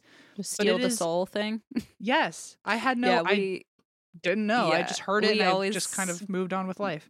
growing up in Ohio, we would visit Amish country a lot, and that was definitely one of those ignorant, stupid rumors we would always spread. Like, did I you know always thought it was real. You can't take a photo because I think that your soul's there's yeah, that's it's yeah, it's kind of Yes. So let me let me state it for everybody else. It is an urban legend that uh, Amish people believe that getting a photo of themselves or looking into a mirror will trap their soul inside of the picture or the mirror, and it will prevent them from going to heaven. Um, Yeah. Not true. I thought it was true, but that was also because I didn't have an Amish person to like ignorantly Yeah. ask a question about. Yeah. Um, but the the reality is, it, it they don't think their soul's going to be trapped in there. They're just trying to avoid vanity for their religious beliefs. Right. Um, so that being said, I have heard tour guides say some pretty um ignorant Yeah. things. I don't know if that's to like bol- like boost up the tour or something, but it gets spread very easily. So if you hear it, just it's not true. Like grain of salt Um, or grain of mhm. sand, grain of quartz sand. Oh, Oh, oh, grain of sand, shard of sea glass. I You mean, what me. else? What do you say? You tell I me. don't know. What do you say? I don't know. All of this is improv. either. I have no What- idea. None of this is anything. Every conversation we've ever had was improv for sure. Because Yeah, unless it's sure, written sure, down for on this fucking Microsoft not good Word improv. document, I don't know what's going on. Okay, so yes, not a real Amish belief, but they do believe that any likeness could be dangerous. Um, so Okay. uh, there are European traditions out there called poppets. I guess puppet, Oh. puppet, puppet. Pop. Um, they're essentially powerful dolls that represent a person in rituals. So, Oh, cool. in this sense, a doll is a reflection of you. So, uh, because it's a reflection of you, whatever harm happens to it can be done to you. It's what Oh, no. has become stereotypically known as a voodoo doll. I see. Okay. Okay. Um, which apparently this was falsely attributed with voodoo. I did not know that, but during the American occupation of Haiti, a lot of um, Haitian practices were vilified. But Mm, you know, this also this existed in other cultures. So, so right. I, Okay. you know, many people think that once a person dies, this is also something I, I heard growing up, um, not in my own home, but enough that it didn't seem weird to me. It felt like it was like kind of normalized. Is uh, once a person dies, mirrors in the house should be covered, or the wandering soul could get trapped inside. I do know. Yeah, I've heard that as well. I feel like this is a stereotype that I I don't fully believe, but I do weirdly respect. Uh, like I'm, uh, you know, blah, blah, blah, I respect all beliefs. I, I just want to put that out there. But this is one that like it doesn't s- sound as odd to me. This one Yeah, well, feels I, more I, at home. I feel like we've seen that, like when we went to, I mean, Winchester. Correct me if I'm wrong. Winchester, where she was in mourning and would cover the mirrors. Like I feel Mhm. like that was something we've seen, like it, historically. yeah, it, it's I yeah. and it's so also I wonder hard to like criticize someone's like grief tactic, you know. So That's it's like, got to be it. you know, it's like, well, if that's what you f- believe or feel, If your hard to say, version of- like, well, If your version of grieving is putting a blanket on a mirror, like girl, do whatever you got to do. Like yeah, for real. um also i feel like maybe it feels more normalized in my head because i did always grow up hearing like oh you know mirrors are portals to the other side so with that in mind it's like oh well if the soul goes to the portal on the other side then might you can sucked. like make that connection. Yeah. yeah i feel like there's like some irrational rationale you know Yeah. um in more There's like a logic forms- there. Yes. Yeah, Mhm. yeah, yeah. You got to take a couple leaps, but not as many as others. Yeah. yeah, sure. You tell In me. more intense forms of this belief of, you know, mirrors having to be covered, there are other groups of people who think that all reflective surfaces must be covered when someone dies, all the way down to glasses of water, oh, wow. Okay. because even that could trap the spirit. Which that that goes a little further than what I would comfortably kind of believe on my own. But the thought alone is still like a if it's a what if and it's real, like how scary. Like, can you imagine your whole fucking life? You have this big great life and then you get trapped in a fucking Dasani bottle. I'd be like, oh my god. Like, Dasani you kidding me? Oh, I hate Dasani. Oh, it would be terrible. I'd be so bummed out. At least make it, you know, at least make it. Poland Spring or something. Yeah. Like, oh God. I mean, again, not to like uh, fucking joke about people's beliefs, but like you're right. That is know, a- I know. if that is a belief, like that's very scary. That's very scary. Very scary. Or like, I mean, it's one of those things where you, I at least, because I didn't grow up with that kind of, um, you know, understanding of things, but, um, it makes you really wonder, like, what is reflective that's around you right now and you're not paying attention to, and it's like, oh, I have to c- cover up my Captain America shield. Are you kidding me? Like, oh no, that'd be the one thing I'd want to see if I was dead. I'd be like, one last time. One last time. Yeah. Put me in there. It- and also, it makes you wonder, like, what's the on a spectrum of reflection? Like, at what point, like, if it's Good shiny point. at all, it's covered. Is that what it is, Right. or like, like does your like watch count you know like your watch right, is it yeah. shi- shiny the window, like my TV when it's turned off? Does that mean I have to watch TV all day just to get through it? Oh gosh, okay, fine. I guess. Yeah. it's hard life Um. So anyway, I, w- I would like to sit with more of an expert on that and be like, what what's the situation? So, um, many people believe that when a person dies, you cover everything up. Um, depending on the culture, this can also be seen as not just protecting the soul, but like you said, just being respectful and creating a non-distracting environment for people in Right. mourning. So, um, good on you for realizing that thank you so I- much there's a Chinese funeral tradition where anyone who sees the reflection of the casket will suffer even more grief and could even bring on another death, which Oh, that terrifies no. me. oh but no, I guess- no no no no My thought is like because we're already all focusing on one spirit, that any reflection is a portal for others to come through, or You know, something like that. You're like just Um, extenuating the the death So I wonder if that means like do caskets in China or in in these areas at least. I wonder are they like sanded down so there's no gloss on them just in case? Like I, I, I don't know. It'd be a cultural difference. oh wait be maybe, i think they mean i think they mean like to see the casket in a reflection of something else, right? Oh, maybe Like to see the casket reflected in the like, reflection of the casket. You're right. I thought it was like if they see oh gosh, if the casket like is shiny. I was like, then don't you just not make it shiny? Yeah. Easy solution. I was like, I can fix that one. Okay. Good job. Um, some lore says that your soul travels while you sleep, which we've talked about this a lot. Mm-hmm. So it's also best to avoid sleeping with a mirror facing your bed or to even f- have a glass of water beside you because the glass could be a reflection. Which I always thought of it. Yeah. uh, Well, that just not the the silver part. Maybe cover that up. Um, oh, okay. I feel like uh with a mirror facing your bed, I always took it an even darker route of like, oh, it's an open portal and like demons are gonna come out at night. And maybe that's like a, yeah. that's the I've way I always went where it's more dangerous than your soul. I've always going. had a, a a big draw to feng shui, and I've found it very fascinating ever since I was little. And I feel like I, for some reason, have a very like natural inclination to understand Mm-hmm. it. Um, and I follow a few TikTokers who do like uh, uh, traditional feng shui and like explain it, and I just find it so fascinating. Um, and for some reason, like the mirror thing, I just from day one I was like, yeah, no, you can't put a mirror. I I don't really know why. It's just in my head. I'm like, that Mm. doesn't. You can't put a mirror by your bed. It's just bad energy. I don't know. I don't know if it's because the portal thing, if it's a reflection, if it Which just is weird because weird. I- know. I have a mirror facing my bed and I've never gotten any weird vibes from it. I, I wonder if it's because it's so far away or I don't. I mean, I, I think know. it's probably just more like if it if it's something that like bothers you, you know. I mean, I think if you don't feel But anything also- weird about it, then I also wonder though if there's a science to it. Like, is it just like an uncanny valley thing of seeing yourself at night in the dark and like. Like Ooh, could the could you moving and from the corner of your eye it feels like a shadow walked by like I wonder if like you're setting yourself up for it. like fear. yeah, a jump scare yeah yeah, yeah, Um, maybe. even if your soul doesn't wander, which is uh, we kind of just touched on this, but even if your soul doesn't wander away and that be the reason you keep a mirror away from your bed, but spirits who watch you through the open portal, Oh, they no. can reach out and find you. So that's Oh, mainly no. the fear Oh, that I and have. they know with- when you're sleeping. That's not good. and they know when you're awake. They, they know, know if you've been bad or you've good. bad or good. So be good for goodness sake. or they'll get you.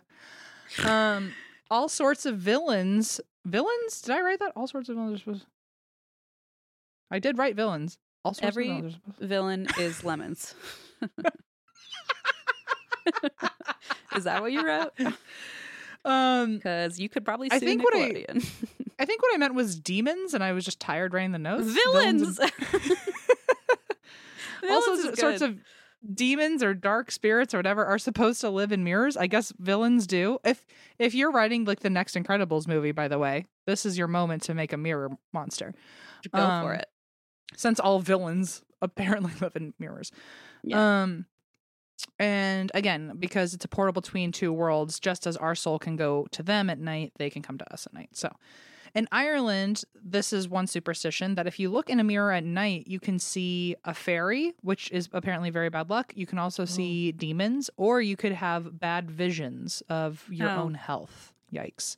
Oh no. Um, eventually, I imagine stories like this over time of don't look in a mirror because of our personal belief. Oh, don't look in a mirror because of our personal belief. All of them kind Right. of, you know, circled through the world, and we get creepy, scary games like Bloody Mary, yeah. which uh, we covered in episode 90. And it involves going into a bathroom in the dark, facing the mirror, and chanting Mary's name. Sometimes, apparently, based on where you live, you have to chant Mary's name 47 times. what? Can you imagine accidentally doing it 48 times and now you have to start all over? Bullshit. Can you imagine saying Bloody Mary 46 times and then accidentally saying Muddy Blairy and being like, shit. now I have to start over. You know if you're doing it with like your little sister or something and she fucks up, you God damn it! Like Just like, oh, you ruin everything.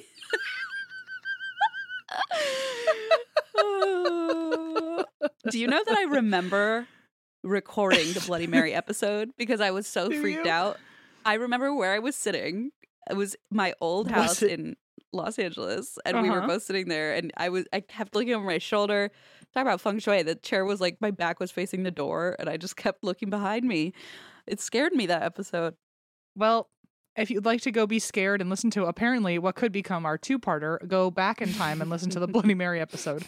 Um, these are some of the things. If you count, I guess between three to forty-seven times, if you say her name, that many. These are the things that could happen based on where you live and what the cultural differences are.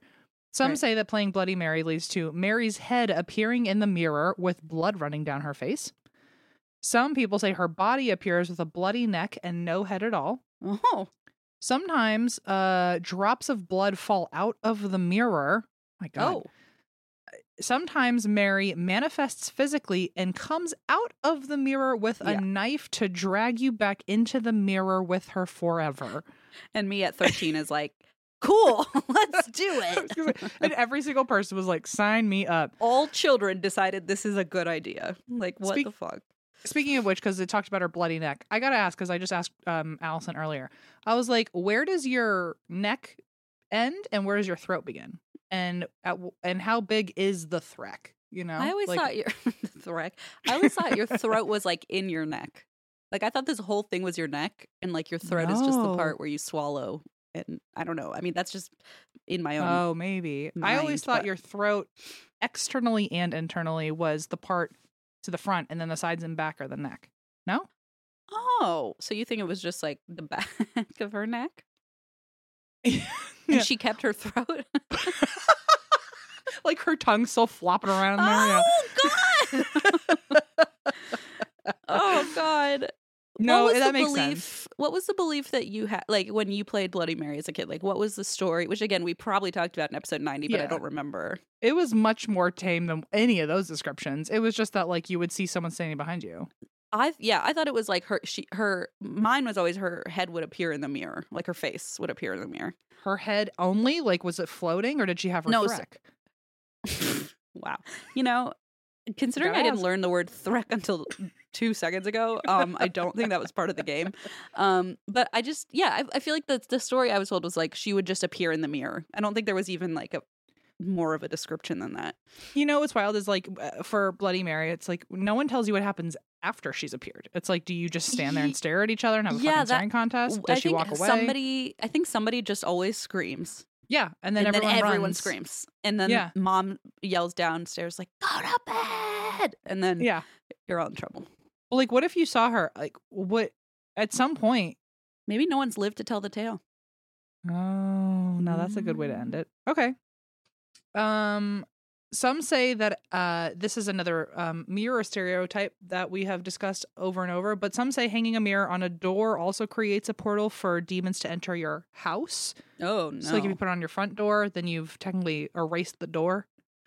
Um, What's bad news? but other people say that if you hang a mirror above a door, it keeps demons and bad Oh. spirits out. sure. It's like reflecting them away. Sure. But I also, but like on the, if you're hanging then- a, Wouldn't it be But- the same? wouldn't it be yeah. the same thing when you be erasing that chunk of wall? Yeah, you'd think so. I guess bricks are stronger. I don't know. I don't know. Some modern practitioners of witchcraft use mirrors to actually block negative energies, even though it is common lore and stereoty- stereotypical to say that mirrors are only bad and only bring energy towards you. So Okay, fair point. a lot of people use them to push them out. I wonder what you what like the speaking of like kinky people. I don't know since you've got mm. your weird little compartment, you can answer this maybe. but for the people who like put mirrors on the ceiling because they want to mm-hmm. like watch stuff go down, Ooh la la. what is happening there with the spirits? Oh, Like- they are saying next next portal, please. I don't think I need to be involved in this situation. Or they're saying, "Ooh, ooh, I let me Yeah, in." I don't know. Is putting mirrors on your ceiling kind of like the Cinemax for ghosts? It's like, oh, let's flip through the channels, go to portal to portal Now in this that- neighborhood. you're like at a hotel and you're like, "Oh shit, I didn't mean to scroll Yeah. so far." You know. It's like, hang on, hang on, hang on. I didn't pay for this.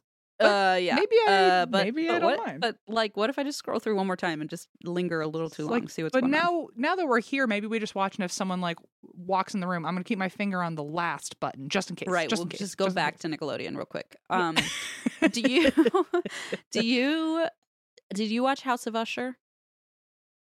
Is that porn? What are you talking about? House of Usher? The Fall of the House Is of it about Usher. Usher?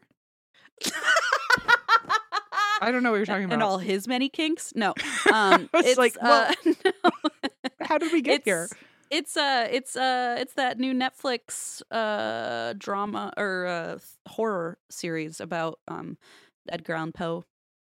Based Nope. Edgar Allan Poe. I don't Okay, even know what you're talking about. No. Oh, okay. You know, he did um he it's the same guy who did um uh Haunting of Hill House and Haunting of Bly Manor Oh, and Midnight okay. Mass. Um Didn't know. I Yeah. swear to God, I wasn't joking. I really thought there must be a connection to porn or Usher. Or is it about Usher or both? Uh, it's Mike Flanagan. Sorry, just to give cred, but uh, it's really good. But there's a whole thing about a mirror, so I just Oh, all right. fun fact if you want to watch it, it's really good. It's all Very about a mirror, which is interesting because Black Mirror was very rarely about Oh. a mirror. A, black one too, Obsidian. Oh. just saying. And just like that, I'm. um. Okay. I promise I'm almost done. I know we've gone for quite some time now. I promise we're almost done. I'm loving it. Um, but uh, anyway, there's another belief that okay, we already did that. Blah blah blah blah. Oh, some modern witches today say that they think spirits pass by and see their reflections and actually scare themselves and run away. So that's like Aw. so instead of mirrors bringing things toward you, even if they bring it toward you, then they see themselves and freak out and, and run. So it ends up blocking energy. Um, Oh, I guess okay. that de- depends on which coven or belief system you're or like working how with, you're maybe using it as a tool. how you're using it. Yeah. Interesting. I do like the idea of like seeing yourself is so scary that you got to bounce. But it does kind of play off of Jump the jump scare. It does feel like it plays off of like certain like once you're a ghost you don't have a reflection, once you're a vampire you don't have a reflection. So Mm, maybe they see themselves and they go, "Holy shit, I thought I'm not supposed to be able to see this anymore." I haven't seen my wart in hundreds Yeah. of years. It's like all of a sudden I'm back in the 1800s and I can't see or myself what if you never looked in a mirror and now you're dead and you're like, that's what I looked like? You know, Oh my god. Oh yeah, if you were if you died before mirrors and now you can right? see a reflection, you're probably you like, must Jesus, be like, what the that? fuck is going on? Yeah. Um, huh. I feel like that could, I could really spiral with that concept. I know, I Let's- know. I'm sorry. I keep like leading us astray. I just, I just, we could Quickly, really, children, quickly. quickly, quickly, quickly, quickly, quickly. Um, blah blah blah blah blah. Oh, this leads to the belief that vampires and other creatures don't have reflections because they don't have souls. Apparently, witches also fall into this category for some people. That, which I love that they're doing mirror work, but like couldn't possibly have their own fucking reflection. Also, I know witches, and I promise I have taken pictures of them, and they show up in the goddamn picture. Um, But, what witches? I don't see any. Uh, but there is newer folklore these days, which I love that folklore has to change and evolve with the Beautiful. story. It's so cool. New folklore theorizes that vampires actually would have reflections in modern Oh. day mirrors because old mirrors were made Were of silver. silver, which is what vampires couldn't be near. Em, that just clicked for me. I never understood that. But now they'd be able to be seen in a mirror because mirrors aren't made with silver anymore. Whoa, that is tripping me out. Which also makes me think would a werewolf survive a bullet if silver isn't what makes bullets anymore? You know what? There's only one way to find out. Grab the BB gun. No, um uh no, but so it's just like, oh, well with new inventions, you like almost have to come up with like like what if like what what if the ingredient in garlic, yeah. you know, what if that changed? What if we're like now like see Is like, like leading that you know, out? you know when they're like bananas like have are different than they were like 40 years ago because they Yeah. got yeah or there used to be purple carrots and now they're orange. It's like, well, what if Yeah. Not all carrots, you Mm. know, like what if it's the orange carrots that you you're fine with, but the purple carrots That's you aren't right. okay with. Anyway, so so many mysteries nowadays vampires nowadays vampires would have uh no reflection or would have reflections, I guess, unless That's they went to an antique store. Um, but an, another online theory has cropped up that uh vampires were only uh, invisible in mirrors, not because they didn't have a soul and thus no reflection, but because silver actually cleanses reflections, which I don't know where that information comes from, but that's Hmm. one of the sources that I guess silver was. Oh, oh, oh, oh, no, I do have it. Sorry, I I missed a bullet. Um, a silver bullet. Wow, good one, Christine. By the way, speaking of AU, um, I Speaking of Awu, yeah. I saw a baby at the airport yesterday, and I do this thing that everybody has probably heard at least once in their life, if you've heard my voice, where um, when I get really excited about things, I have this kind of like gay little chirp. I go ah, like I yeah. just Oh, can't, yeah. With the hand. I can't stop yeah, myself. for sure. I saw a baby, and it was like a toddler. It was like Leona's age, Uh-huh. and I waved to the baby. Baby, not interested, but then had a had a thought about it again and seemed interested all of a sudden, and then turns around a second time and waves to me with a big goofy smile. and so I got so excited, I looked at Allison, and I went ah, and the baby did it back no. and went- and went ah. Okay, now like- that's delightful. I was like, that's precious. Okay, Now that would happen in a sitcom, and I'd go, that would never happen. Like Right, that's how cute yeah. that is. Yeah. I was like, I think I accidentally just like taught him how to be a girly, which I love. Yeah. But Which like I was like- good for him. good for him. Um, okay, so Funkle uh, Em blah, strikes blah, blah. again. And for my next trick, um, there's a theory that uh, vampires were only invisible in mirrors because silver actually cleansed their reflection. Because the reason silver was so popular at a different time was because it was a purifying agent, or thought to be a purifying Ah. agent to treat disease. Ah, okay. Um, and so it was by being in a mirror, it was treating disease or spiritual ailments, spiritual disease by right. getting rid of vampires. which is what um, a vampire has. Okay. So if that is technically true, and with modern mirrors, they would be able to see themselves, then vampires have always had reflections. There was just things in their way. I see. In- interesting. Isn't that fun? I love this. Yeah. Um, it's also said that when ghosts or demons walk by mirrors, the mirror might crack or tarnish because it is trying to hold in their spiritual power. Ooh. um, which that terrifies me. But it would also make sense why in a lot of like scary stories, it's like, oh, and then all of a sudden this thing shattered, or all of a sudden this thing, you know, imploded on itself.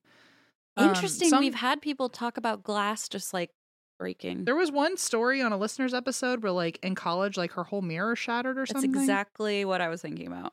Yeah. Sometimes the image of the creature walking by in the mirror is said to even permanently stay reflected in the mirror, like a broken screensaver, I guess. Oh no. Um, which imagine if only like one time in her goddamn life could Bloody Mary do this, where she's like, "Oh, well, I'll just stay here forever then," and then you can walk back and forth. She's still there. You've got the evidence. You know, Yeah, you got her. And her throat or th- with Threk. her Threk, obviously. Yeah, Um, obviously. And this one I think is like so smart. Mirrors used to be used by doctors and morticians to make sure they weren't accidentally burying patients alive because they would hold a mirror close up to the their breath. mouth to see if breathing would leave fog Yeah, I've or seen that condensation. on TV shows where they would hold the mirror up. I had no idea. Alive. Yeah. Didn't even occur to me. But I feel like that is like some of the smartest medical strategizing I've yeah, ever yeah, seen. yeah, yeah. It's like DIY, grassroots DIY. medicine. Yeah. Mirrors have also continued to be used as divination tools for centuries. And I also thought I could just um, end on an, a few more superstitions. And I, I, I ended specifically on Ireland just because we started with Ireland. Sure. But one is that if two people look in the mirror at the same time, one might die soon, which yikes. oh um, no. What about that era where we all like before selfies and we all had to take mirror pictures? oh god, and then you'd see all the dirt all over your mirror, or was that just Yeah. me? like there's just like splotches on it, and it reflects back on your digital camera. Oh god. Another one is if you look in the mirror at midnight on Halloween, you will see in the reflection your future spouse. I personally think it'd be hysterical if you looked and now you're like, is that my spouse or is that Bloody Mary? Like it could be both.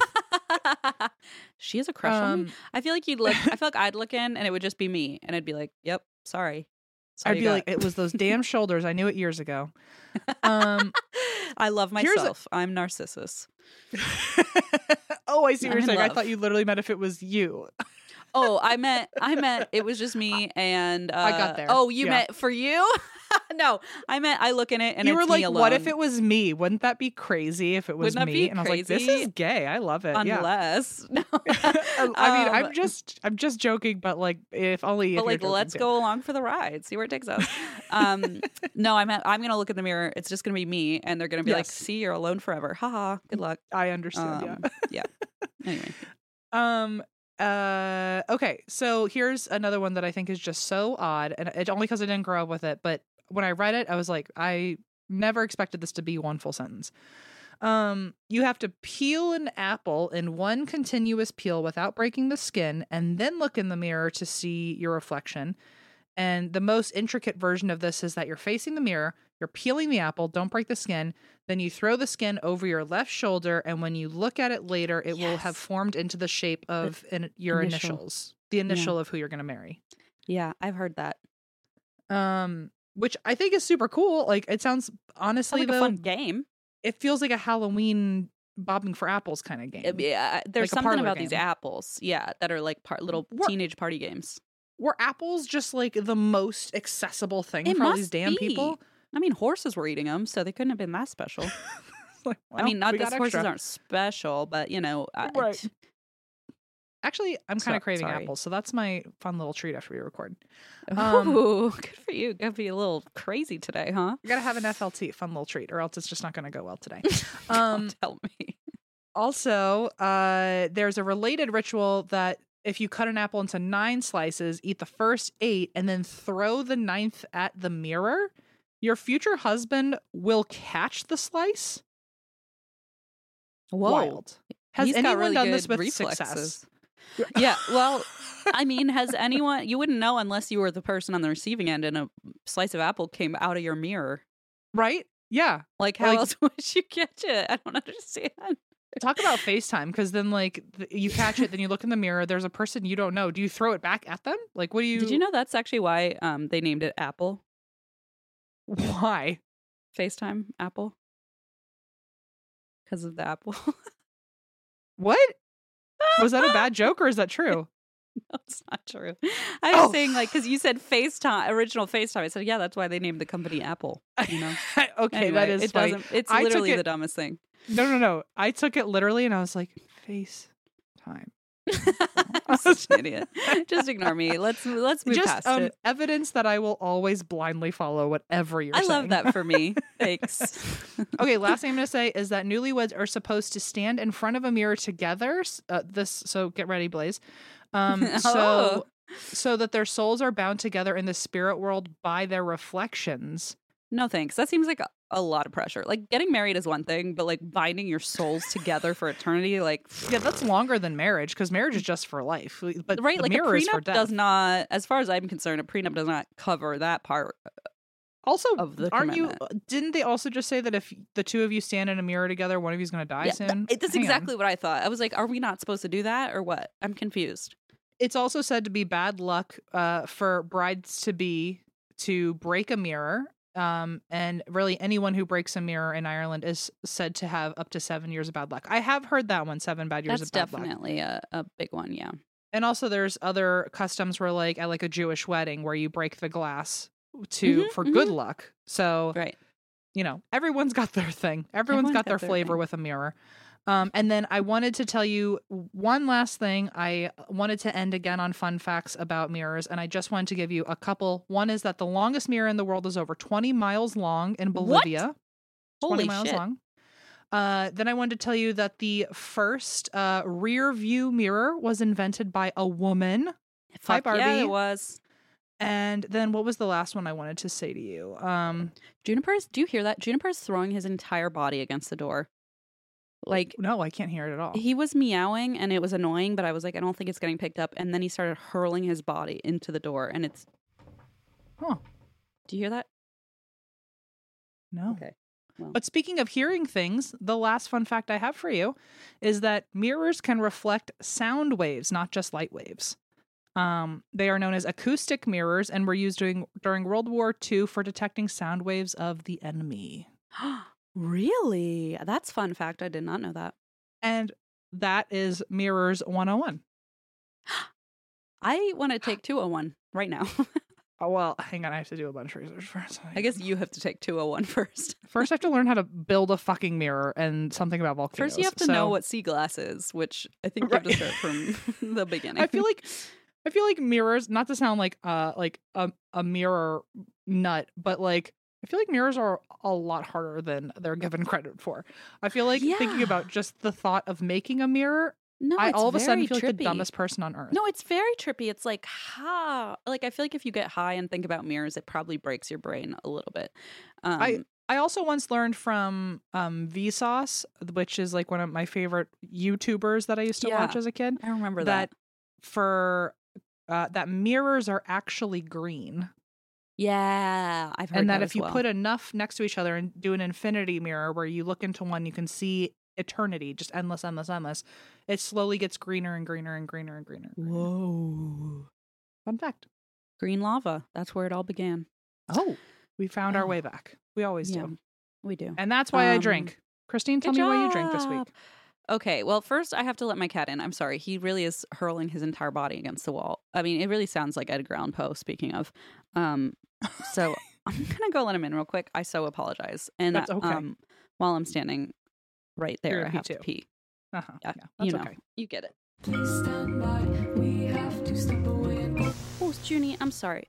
Yeah, so I go pee. I come back. He's already in my spot, and you can see his tail probably throughout the rest of the episode. little tushy. Oh no. Sorry about that.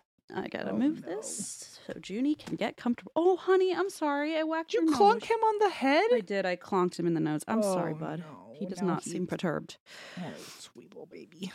Okay, here we go. Now, I'm to tell you a story that is uh let's put it mildly a fucking doozy. Um I Mm. I will admit the first time I learned about this case it was a couple years ago. I cannot remember which YouTuber I watched and I couldn't really find the video, but I watched a YouTube and it might have been taken down. Um but I watched a YouTube video about this case and I totally bought the kind of narrative that this YouTuber was telling me, like this true crime YouTuber. Um, and I feel like I mm, had to re-educate myself on this case pretty intensely to like Mhm. relearn everything. And um, let's just say I got kind of a one-sided uh story when I originally Okay. learned about it. And um, I have since learned that there's a much more to it than I ever thought or knew. And I am very, very curious because I'm assuming this might be the first time you've heard about it. Um, Yeah. I'm very curious to hear your thoughts once I tell it. Uh, this is the case of Oh. Darlie Routier. Um, I've heard her name pronounced Routier, Routier, Routier. Uh, but Hmm. I'm pretty sure it's Routier, and they live in Texas, so I don't think it's Routier, but maybe. Um, Maybe it was, and then they go, "My name's Rudier." Or something. Routier, yeah. So Routier is the one I've heard like the most often. So we're gonna say Routier. Okay. And Darlie and Darren. So you do you know this case by, you, by any not chance? Not even, not even a little. Okay. No. So it's also sometimes called the silly string case. Um, What? don't know that either. No. no. Okay. I know the smiley So- face.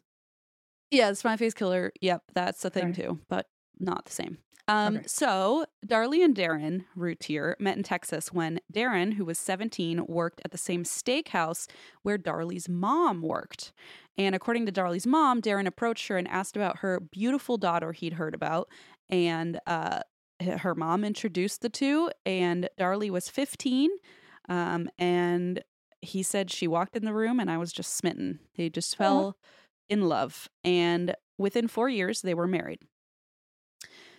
Darlie gave birth to their first son, Devin, just about nine months after their wedding. So, do I, I can't do math, but I can do that math.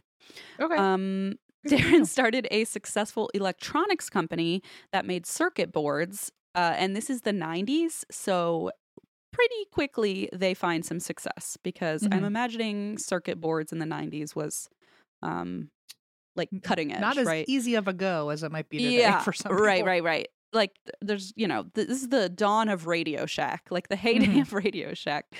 Um, so he is making these circuit boards, and this means they are starting to make quite a bit of money, and neither of them come from money um, in their background. So this was a pretty new experience for them. So they bought a beautiful new house for their growing family in Rowlett, Texas. And uh, like I said, they were new to having loads of money.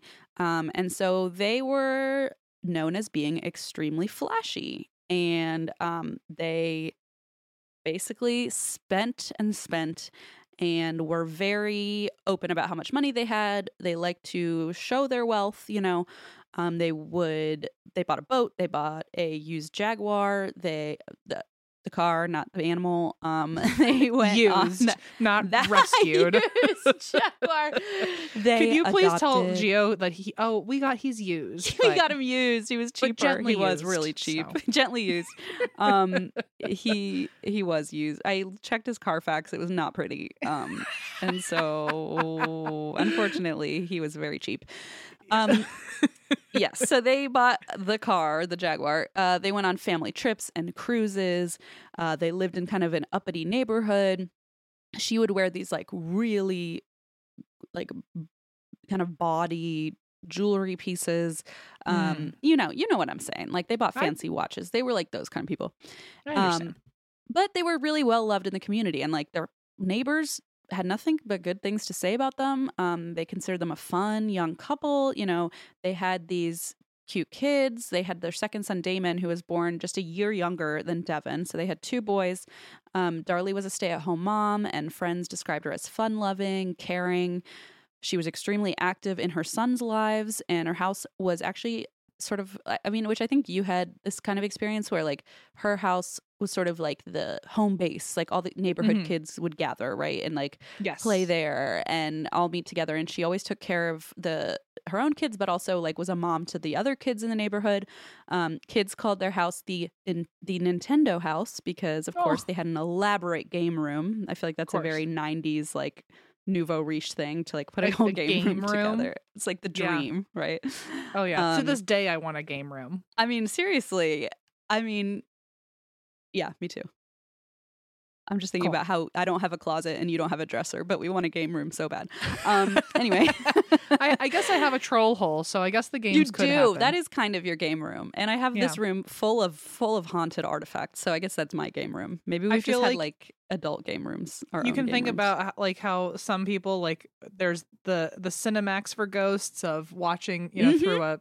a a mirror or ceiling if my room had a ceiling full of mirrors they would just see me doing this in vr all day it would just be it would just, Just, be like, turning. slowly turning just turning just standing in silence and then and turning. saying god damn it i didn't get Yeah. a tip from that bitch at the bar at the star bar what's it called stargaze what's it called uh the game Tend- or the Star ship Tender. S- yeah Star star Tender. yeah yeah Yeah. yeah yeah which by Um, the way uh, i do have a shift later on today so i'm, I'm pretty excited about it i haven't been there in a while so all right i'll uh, i'll speed things up um so if can you wouldn't mind because there i can Yeah. already tell that it's gonna it's gonna be a busy day it's the gonna day be a tough one, holidays It's you day, know it's right. You're right. People are recovering from a lot of family- locals coming back home yeah Oh, you're gonna have to, but you're gonna get so many good stories from you have no these- idea and there's gonna be that bitchy one interplanetary she's always gossip. there yeah Oh, God, I can't wait. Okay. So anyway, the Nintendo house, um, because they had this elaborate game room, and Devin and Damon were very happy children. Uh, Devin was kind of the outgoing one. He loved to make people laugh. He wasn't afraid of anything. He was doing flips off the diving board. Like the minute he start learned how to swim, he was like, Yep. f- like very like crazy, fun loving kid. Um, and Damon was the opposite. He actually felt he was more shy. He liked to stay close to adults for reassurance. And the Routiers spent as much time as possible together. And from the outside, as it often tends to be, friends thought the family had a perfect life. But of course, behind the scenes, that is usually not the case for any family, Mhm. um, especially one that ends up in a true crime podcast. So what was going on is that in September of 1995, Darlie was pregnant with their third son, whose name, of course, we got Damon, Devin. Do you have a guess? Uh, derek dylan Drake. You were very close, oh thank you actually. okay Very close. Drake. So Darlie, Devin, Damon, and Drake. And, uh, and, uh, Dar- wait, okay, sorry. Darlie, Darren, Devin, Damon, and Drake. That's the whole Mhm. family. It's it's really kooky. There's a lot of it. uh lot of confusing Ds. names. Okay. Yeah, a lot of D's. So Charlie uh, Darlie was pregnant with their son Drake, and she started to struggle with depression. And um, you know, it was the 90s. It wasn't that long ago, but even nowadays, people are still learning about, you know, postpartum depression, um, prenatal depression, like just all the kind of mental health hormonal shit that happens when you are carrying a child. And um, so back then, you know, this was probably something that wasn't necessarily taken as seriously as it might be nowadays, but she Mhm. was very, very deeply affected by it, um, as evidenced in a journal entry in which she wrote, Devin and Damon are growing so fast, and I see myself getting older each day. I Mm. am now seven months pregnant, and we're bringing Drake Routier into the world. I have had two dreams about death in the past several months. Mm. Both times I was hesitant to go, but when I did, it was such a wonderful feeling, one that you cannot describe, and both times I felt I was going to be with the Lord. Wow. okay. So these are where her thoughts are. Um, and that October, she also wrote about feelings that many mothers face as they're trying to find like a new uh, identity or like a new balance of identity, reconciling being, you know, your individual self and also a mother, a parent. And she wrote the following. I really love Darren, her husband, with all my heart, but sometimes I feel like I'm missing something. I'm sure I have everything every woman could ever wish for. Maybe it's the excitement, things I used to do when I was younger, the thrill of not knowing, just doing whatever came up. I know I have a lot of responsibilities, but a little craziness once in a while sure wouldn't hurt. I want to grow old with Darren, but I don't want to feel as though part of me has to die to do it. I am young and I mm. want to feel it. And that just makes me sad. And she got married at 18. And, like, you know, I, I have Right. friends who face that as well, where they're like, wow, you know, I feel like I kind of rushed, not, I won't say rush, but like maybe did this step earlier and then felt, whether it's true or not, but felt like maybe they missed. felt like a loss of their youth Yeah. or something. Yeah, they yeah, yeah, or- a, a married couple. Yeah. Right. Like you're sort of skipping maybe something that your friends are going through and experiencing. Yeah. Missing a missing a chapter of life is Yes. Yeah. Yeah. a, a And, fair uh, reason to Right. Right. out. Exactly. And so after she gave birth to Drake, um, the depression, as you know, I feel like if it if you have this during your pregnancy, uh, it tends to really be exacerbated after the birth. Um, and she fell into a deep postpartum depression, which can be so so scary. Um, on May 3rd of 1996, she was prepared to take her own life. Uh, she began an entry in her diary, and it was a suicide note to her three sons, asking for their forgiveness. And this just like makes it's just heartbreaking. She wrote, I hope that one day you will forgive me for what I am about to do. My life has been such a hard fight for a long time, and I just cannot find the strength to keep fighting anymore. I love you three more than anything else in this world. I don't Mm. want you to see a miserable person every time you look at me. Your dad loves you all very much, and I know in my heart he will take care of my babies. Please do not hate me or think in any way that this is your fault. It's just that I, and according to a friend, Darren walked in right as she was finishing this letter. And Oh she already had the pills out that she was planning to use to take her own life. Mhm. So thankfully, Darren was able to stop her, you know, before she made that move. And the friend uh, who who knew the story urged Darlie to get help and told Darren, you know, you need to find a counselor for Darlie to to help her out and get her through this before she makes a a, a decision like that. Mhm. And uh, unfortunately, they did not take this friend's advice. Wow. So they both recalled that it was just a few rough days, and then she kind of recovered and said, "You know what? No, I've moved past past those feelings. I'm okay now." Um, but what doesn't help is that Darlie and Darren were also under extreme financial strain, and Mm. uh, you know that's why I kind of mentioned the way that they spent their money on flashy things, on big purchases, kind of not really knowing how to maybe save their money or utilize it in a way that would last. And so suddenly they are in debt. And at one point, I believe they owed, I think it was like 22,000, um, but that was in the 90s, you know, and Right, so right. Much higher now. But Significantly more. so business had slowed down pretty dramatically. They owed thousands of dollars on credit cards and taxes. They were behind on the mortgage and their office rental space. And despite their financial situation, which was pretty dire, they were still planning vacations and trips and cruises. And Darren applied for loans to fund the trips, but because of his debt, was denied. Um, so friends said Darren and Darlie began arguing a lot, and Darlie just didn't seem like herself. Um, later, there would be claims that Darren said Darlie cleaned obsessively but couldn't keep up with her sons. He allegedly talked about her postpartum weight gain and said Darlie was exhausted and sick of everything. But Darren adamantly denied ever saying any of that when questioned. So we don't know if this is just like hearsay or gossip. But either way, on June 5th of 1996, their friend Barbara came over a little after five and noticed that the atmosphere in the house was very tense. Darlie was extremely upset. She was pacing back and forth. Uh, very agitated throughout the house.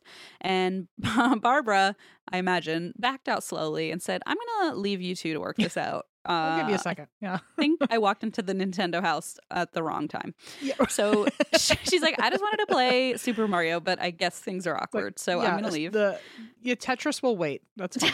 Tetris, right? What's a Pong? Pong will wait uh, till next week, I guess. Um, so Barbara left and decided to let them work things out. And what happened next is somewhat unclear. In the original statements, Darren and Darlie both said they had an uncomfortable conversation about their finances, their cars, and their boat. And they were both upset. Darlie was having trouble keeping up with the sons in the house. And that was the conversation that they originally said they had. But later, they both refuted that and said they never argued that night, despite the previous statements. And according to their final official testimonies, that night was calm. They had a regular conversation about stressful topics like any normal couple, and then um, just, you know, kissed and went to bed. And Mhm. uh, that was that. But the following night is when everything went tragically, tragically wrong. So Darren said of June 6th, 1996. When I went to sleep, everything was perfect. When I woke up, it's been a nightmare ever since.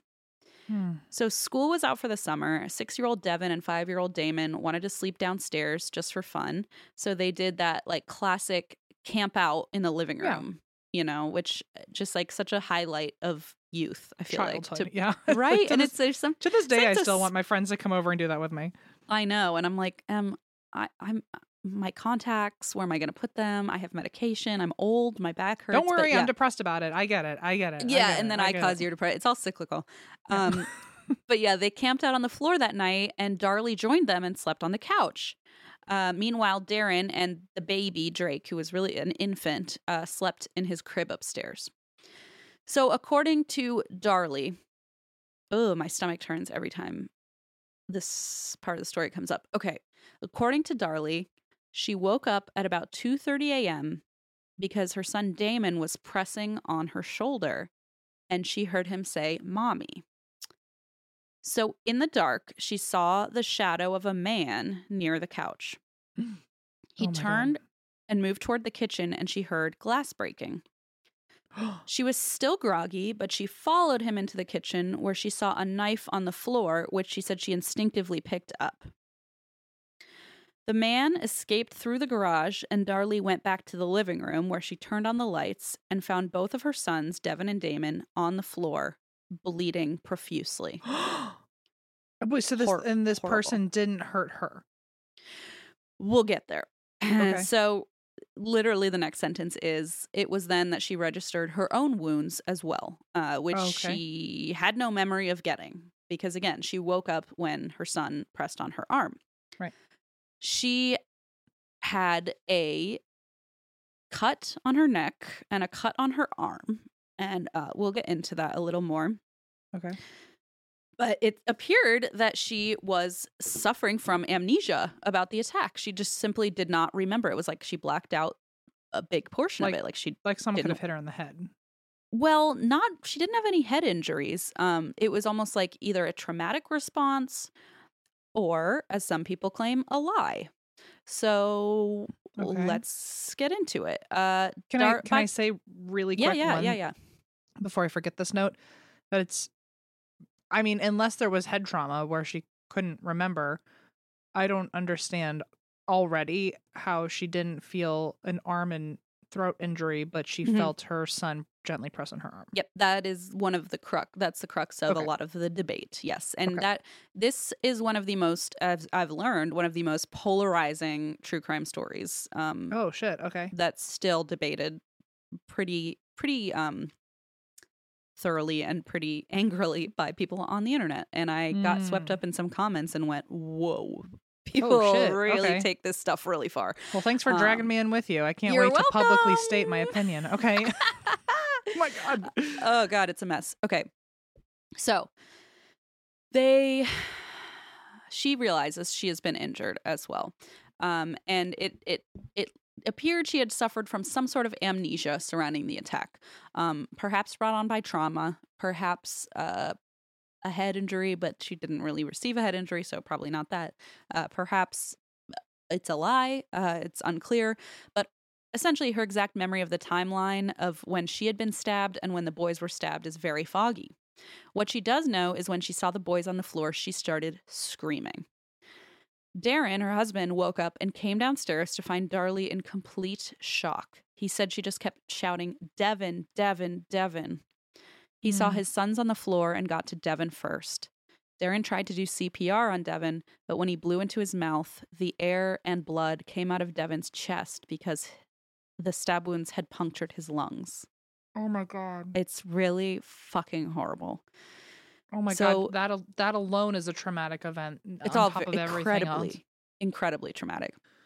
So Darlie called 911 in hysterics, and I've listened to this call many times. Uh, she screamed, "They just stabbed me and my children. They just stabbed me and my kids, my little boys." And this 911 call has gotten a lot of analysis, a lot of conflicting opinions uh, from people. Experts have had problems with the way that she's said my bo- my kids, my boys, but won't say their names uh, on the Mm. call. You know, just things that are kind of like not have not necessarily uh, a smoking gun, but but are Right, kind of a weird sus- look. somewhat suspicious or something. Perhaps. And so there's been a lot of critique of that 911 call as well. Meanwhile, Damon was lying on his stomach, and in the 911 call, Darlie is heard telling her sons to hold on and be strong. Mm. In an interview, Darlie said one of the boys, likely Damon, who was still somewhat responsive, said, Okay, mommy. And those were his last words. Oh, It's horrible. It's horrible. And I'm so sorry. he wasn't even. They weren't even. He was okay. So, first responders arrived, and Devon had already passed. Um, Damon and Darlie were taken to the hospital, and Damon was unfortunately declared dead on arrival, having succumbed to his wounds in the ambulance. Uh, they'd been viciously sh- uh, stabbed. But Darlie was also in bad shape. As I mentioned, she had a stab wound in her arm, and she had a cut to her throat. And I, I was, tr- I was kind of waffling on how to tell this story because there's so many different angles to come at it from. But I'll just tell you that the injuries she sustained were later described as superficial. Um, Okay. And that was how prosecution uh, presented the evidence. And yet, we know now, which is this kind of information that I was saying I, I didn't get until later, that actually, uh, and I looked up the photos, they're they're pretty horrific of her in the hospital. oh, really? Okay. Yeah, her stab wound in her arm went to the bone, like went straight to the bone. Oh shit. And okay. her throat was cut to only one or two millimeters from her carotid artery. and- Oh, wow. She Wow. had to be rushed into surgery. And, you know, one of the arguments, I'll just kind of spoil this part now, but one of the arguments was that she had inflicted this wound on herself to make it look like she'd been attacked, right? But, um, you know, to be a millimeter, two millimeters away from your carotid artery is something that's not cut. easy to, deep ass cut also not not easy to like measure. Like uh, you wouldn't necessarily be like all right great i'll stop right before my carotid artery. Like you know the average person wouldn't really know how to do that. Um and what's more is that the reason that the knife which should have killed her uh the cut in her neck should have killed her the reason it didn't is because a necklace she was wearing actually got in the way and they had Oh, to okay. surgically remove the necklace and so it's not even like oh someone like meticulously right. sliced there but the way that it was presented to me in that first youtube video I watched and you know to uh, more importantly the jury was that these are superficial self-inflicted wounds is how it was presented and this is where this is all getting very muddy and where people argue back and forth and back and forth about Right. whether she could have done this or not Well, do I I don't even know like I don't know the rest of the story, so I don't know when to time my questions, but um yeah just go ahead. I know i feel like it's hard when i Is when you don't know the whole thing. So you can tell me to you know, I'll tell you later, but um eh, could are people is there a camp of people who say that it was self-inflicted but she although it's usually men was being a family annihilator and actually i mean she was already having suicidal ideation so That's she so might as well just interesting taking the kids out Yeah, that's so interesting you say that because um, I was listening to a few podcasts about this story just to hear what other people's takes were. And I'd love to hear when other people find like sources that aren't, you know, on every other show. Um, but uh, on the Crime Junkie episode I listened to, it was a two parter and they mentioned family annihilators. and uh, they made a good point that you know family annihilators are typically it, it- doesn't really fit the mold of that because the husband and baby were still upstairs um it it just doesn't quite fit that that kind of family annihilator trope you know family annihilators are almost always men um but the financial strain also kind of plays into that where you're thinking like well maybe um there's a burden mean- maybe they're a burden to her in her mind you know and I- I, I don't know the rest of the story yet, but I feel like maybe because so many family annihilators are men, we don't have enough information on what female family annihilators would look like. But I I wonder if she was thinking after her last near attempt, she was like, you know, maybe it would be easier for my husband to grieve if he didn't also have to watch the kids, or maybe I take the kids with me or something. Like something yeah I don't know. It's it's odd because I feel like typically a family annihilator goes for the children and the partner right. to like move on to a new life, and it feels almost like yeah, it like could why be hurt the kids and not him? yeah, right. Like it feels like almost maybe they got in a fight and like this was a, for him to suffer i don't i don't know i i don't know it Yeah. sounds like they were in love though yeah. It's hard because it's like it, every theory kind of makes sense and then kind of doesn't. So it's like there's Mhm. not not one thing that really fits all of the clues, all of the uh, evidence, all of the motives. Um, it's it's bizarre. It's bizarre. Um, so Darlie was in bad shape. Um, right. So turns out I learned later that her injury went straight to the bone and her carotid was like a millimeter away from being cut, which would have killed her. So they rushed her into surgery. Um, there are photos of her in the hospital with bruising, like from, I think it's from her wrist to her armpit, like these thick, Oh. dark, horrible bruises. Um, and according to Darlie's sister, after her surgery, Darlie was groggy and just wanted to touch her son's photos and just weep. And oh my uh, she kept asking, "Why my boys? Why my boys?" And God. her her bruising from her wrist to her armpit was like really dark and and disturbing. She had cuts on her hands that were consistent with defensive wounds from someone stabbing at you or from grabbing the knife as someone Okay. um tried to stab and it was on her i believe her left hand which kind of indicated it wouldn't have come from if she were stabbing with her Mm. dominant which was she was right-handed so you know it didn't seem like it was from stabbing herself it seemed like a defensive wound but other people, as I learned online, have said, no, those are paper cuts. Those are not defensive wounds. She was just putting paper cuts on her hands. And I'm like, well, I guess you can say whatever, and we don't know. So right right if everyone has a differing opinion on this. Um, so the stab wound on her arm was also consistent with defensive wounds uh, someone gets when they raise their arms over their face to shield themselves. Like the Mhm. bruising was deep and dark on that part of her forearms. And Darlie described the attacker as a tall white man with long hair and a baseball cap. Uh, but it was too dark and she was too kind of out of it to make out a lot of details.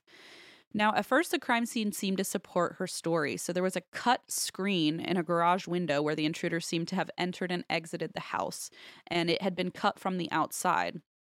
There were bloody footprints and broken glass on the kitchen floor.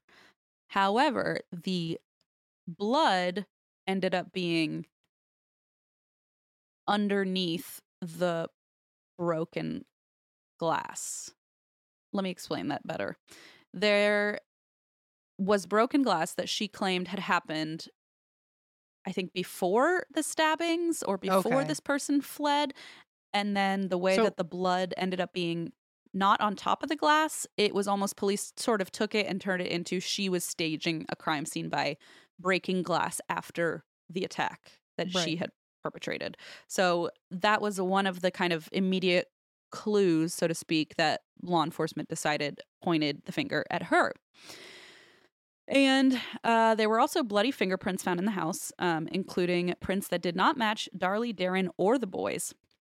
oh And okay the- yeah, so that's odd. I don't know if they Something. matched Barbara. I don't know if they checked Barbara, who was over playing fucking Super Mario earlier. Yeah, but poor uh, babs yeah Babs Jeez. is like trying to get the high score on Pong, and no one will let her. Um, in the hospital, investigators asked Darlie questions about her husband, Darren, and she realized, like, shit, they might be thinking he did this. And so she made it clear he was not the attacker. It was not him. He was asleep upstairs. And a nurse in the hospital said she had never seen anyone as scared as Darlie was when she was a patient of hers. Um, wow. The All right, hospital so staff she's at was- least acting very well. Yes, yes. And I feel like that was never highlighted when this case was kind of in the media because she was pretty quickly vilified. And so it's interesting to hear this angle that she actually was like deeply terrified. Mhm. And the hospital staff was really focused on keeping her safe because she thought maybe her attacker was still on the loose, you know, and was still after her. So, in the following days, Darlie was released from the hospital, and the routiers buried the boys. This makes makes me cry. They buried them together in one casket, um, holding hands. Jesus. know. It's fucking awful. Um, at the funeral, family had to physically hold Darlie up so she wouldn't collapse in grief. And at first, the public rallied in support for Darlie and Darren. Like, n- they were really on their side. Obviously, this is such a fucking tragedy. But nobody knew that behind the scenes, investigators were quietly building a case against Darlie, whom they had suspected as the perpetrator of this from the very start. Okay. So on June 14th, the Routiers decided to have a birthday party at the cemetery for Devon, who would have turned seven a week after the murder. Oof. So Darlie's mom said to Darlie, let's just for one day try to get through it without crying a lot. She wanted her daughter to find a little joy and to celebrate the life of her boys in the wake of the tragedy. So the Routiers and their friends attended this party at the gravesite along with several other children. They covered the g- boys' graves in balloons and other decorations, and then they all smiled and sang happy birthday. And then she got out silly string and began spraying it all over the Okay. grave site. I think you can probably see where this is going. And they were laughing. And uh, a local news station, of course, filmed the entire event and aired it. And that's when things started to go very south for Darlie because people were shocked by the way she reacted to Okay. Having a funeral at her son's gravesite a week after their brutal murder. A birthday party. Yeah, a birthday party. And so she was, you know, smiling and laughing and um uh, many people and Saoirse wrote this in here. Like many people commented on the fact that she was chewing gum, which Saoirse found odd, but like I kind of get I do kind of get that because I feel like To fidget like a an anxiety no, she was just kind of like you know when like people are like smacking gum really loud and it's sort of like a Yeah. it feels very casual and like you're just shooting the shit, you know? Yeah. So she has like a big wad of gum in her mouth. And I know this is a lot of pet people's pet peeves. It's definitely one of my mother's pet peeves. But like, she's just kind of like smacking her gum really loudly while she talks to the reporters and is like, oh, well, you know, they would have wanted us to be happy. And I know they're celebrating in heaven. And it, it was a little bit like, Mm. A little too casual Whoa. a little not- too casual, a little- little too soon, a little too upbeat for most people to kind of swallow um, Mhm. as like a grieving mother one week after the murder of her two boys. You know, it, it Mhm. felt it felt off. And I will say, like now I've really changed the way I think about this case. But at the oh, same time. Okay. I yeah. At the same time though, I like still watch that clip and go, ooh, Really? Yeah, it's not a good look. You know, she's joking, she's spraying silly paint, silly spray, like they're laughing it up and like, you know, out of context, admittedly there is more context which we'll get to, but out of context at the very least, it's not a good look. And I feel like if you are in a scenario where you're trying to say, "Hey, you know what? I just realized too, she didn't know that they were looking at her as the suspect. So maybe Mhm. in her mind, she didn't have to show like Grief or what something. the grief that she thought people would want to see. Like she probably didn't even cross her mind. Um, I don't. so maybe think that's it's the issue. I mean, I also I'm not a parent, and I, I I can't imagine, you know, being that acting that fine for one day and one day only a week after to celebrate a birthday. I feel like there would still be really intense moments of sorrow, and I also understand that people grieve differently, but mhm. I, yeah, I don't. I don't know. I haven't seen the video, so I don't know how it looks, but I I'm going to take your word for it. yeah, I think there's just an inherent like discomfort when you watch it, like an unease, where you're like, Is it like the Chris Watts thing where he was just acting a little too Yes. not concerned during the interview? yes, it's almost yes, that's kind of the same vibe, right? Okay. exactly. It's like. It's like, yeah, people grieve differently, of course. And we do talk about that a lot. And it's very relevant in this case. But it's almost like in a public show like that, it just felt very like people. I feel like people on the outside who didn't even know the boys were still grieving so Mhm. deeply, and like to see, you know, a, a very kind of flippant like birthday celebration with silly string and like all giggling and like eating cake. It just seemed very like too soon, like not Mhm. Not the right vibe. I don't know. Yeah, it's hard to explain because also like this all subjective and again like Saoirse is right. Like there's no reason somebody shouldn't be able to chew gum when they're grieving their son's death, you know? But it's just something like b- about the interview where she's just smacking her gum really loud that just feels very like hello are you taking this seriously you know and Right. again like there's more Imagine if it was just like a like a nervous. I a know and it might like be if it was like just normal, and she's like, No, and it probably- chewing gum. It probably is. And like I feel like for most people they're like what what is your problem with the gum? I just know people who have such an issue with that like a sensory or like a Mhm, just pet peeve about people smacking their gum that I'm sure like that just rub people the wrong way. Um so I just want to put that out there because I feel like it's easy to say, "Oh, well why can't she chew gum or why can't she not against Saoirse, but who- for people who've said like, well, Sure. what's the big deal for doing like a, f- a celebration of life? And like, of course, I just think there's a human side to at least me or some people who watched this, a lot of people who watched this and felt like felt. There's the also ick, some like- people. This is not, by the way, me saying like, well, some people are sensitive. That's not what I'm saying. But there's some people who are like maybe reading into the situation because, of course, you would. Like maybe Yeah, there's yeah. like a some There's people like are a just human. Yes, like, uh, we a- analyze like a yes. heightened a heightened you're awareness that like what Yeah. she's doing and if it's something especially that like annoys you or makes you uncomfortable you're probably gonna not look so highly upon it or or also like a, that's- I, I would I would hope, and I think I'm fair to say that like a lot of us have never been in that situation. So none of I think we're also playing the comparing game of like what would I Definitely. be like, and it's not that. So definitely and exactly it's like when i grieve i'm not going to spray silly paint all over my dead six-year-old's grave and it's like well you know what I- i, you feel know like what? you're pulling the context out of it and you're not you don't know that you don't know what you would is- do this is something. I mean, I've talked about this before, but I when on on my grandparents' death days, I like to do something that I know that they would enjoy doing. yeah I could see if I had a six year old who just passed away and I was still like trying with anything I had left in me to celebrate their birthday, they would have Yeah. wanted a silly string fight. Like I I can totally see that. I think like the maybe like the one on one interview with the gum smacking, I I could see myself feeling weird about, but I I don't personally feel any weirdness towards like trying to throw a birthday party on your dead kid's birthday. Like Yeah, I guess feel it like was just that it was like six days later and like, it was such a brutal murder. You know what I mean? Like it wasn't like, oh, he died of cancer and we knew this was coming and like we just want to celebrate his life.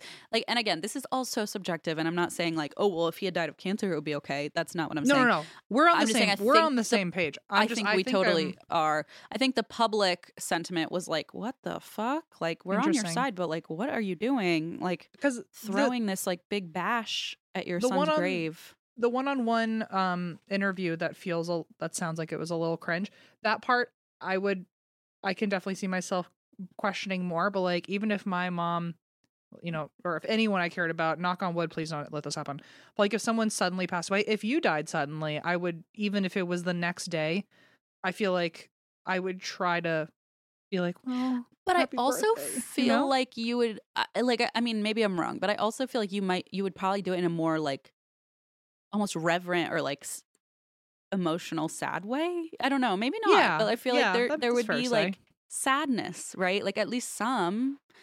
yeah so- i would it and would again- be flip-flopping all day between like oh this you would really like this, this and then would crying mean something to later you. I Yeah. wish you were here, whatever. And I feel like, um, and I, I I say all this because this is what the public was shown, and there is more context that we will get later. But okay okay from this, just this clip, it's in my opinion not a good look. Uh, Okay. I- so I haven't seen it, and like I said, blind trust. I am gonna It's weird. send it to you. Um, okay, so uh, yeah, I'll send it to you afterward, just uh, just out of so you can see it, and I'll, I'm curious what you think. Um, oh, we'll do that in the after chat. I'll show you the Oh, video. You can tell me what you think. Okay. Okay, perfect. Uh, after hours. So Content. hashtag content. Really sad, fucked up content. Yeah, yeah, yeah. Um, so in any case, um, the silly string incident happened and uh the public tide kind of turned against Darlie, right? Mm-hmm. Okay. So the prosecutor on the case later said, I was really taken aback by her demeanor. As a parent, I found it disgusting. And Mm. Okay. there's a lot of attack on you said character assassination or character attack earlier and i like couldn't stop thinking about it because it is exactly part of this case a lot Mm. of character assassination is involved here um By the way, I said that um not re- while recording. no sorry it was earlier we were just like joking about something else In and, case people are said- like, why did they delete that? no no no no sorry good point good point that phrase essentially is what i was like ding ding ding that's what this case is uh a lot about about a lot a lot about forget it so english you know um Not your first. not the first. Uh, a few days after the birthday party, Darlie and Darren were called to the police station and they were excited. They thought there was a lead. Um, someone suggested they bring an attorney, but the Routiers believed, like, oh, we're not guilty, so we don't need an attorney. Not true. Not true. Not don't true. let anyone tell you that. Get an attorney if you're being questioned, okay? just just for fun. Just try it. just just for funs. Um, so they went in eagerly without reservations, thinking they were going to be told like there was somebody, you know, they found culpable or a suspect at least. okay. But when they got to the station, investigators separated them, took Darren to the house, asked him to walk them through the night of the murders, and after he did, they said the evidence supported his story completely. But they did Mm. not feel the same way about Darlie. 12 days after the brutal attack, they arrested her for the murder of her two sons. Darren's reaction was gut wrenching. Uh, his Yeah. mom said he felt like the boys died again, like when they arrested Yeah. his wife. Your whole family's over twice. Just taking, yeah, it's like a whole nother blow. Yeah, exactly. Darren said at the police station he saw the investigators jump up and high five each other in celebration when they arrested Darlie. And he Ooh, was not sick tasteful. to his son. So not tasteful. He told police, "You guys have the wrong person. You guys are making a big mistake." But they were on this route and they stuck with it. So the story made national news. People had these opinions. They'd already turned on Darlie after the birthday party at the gravesite, but there was more fuel in the fire against her.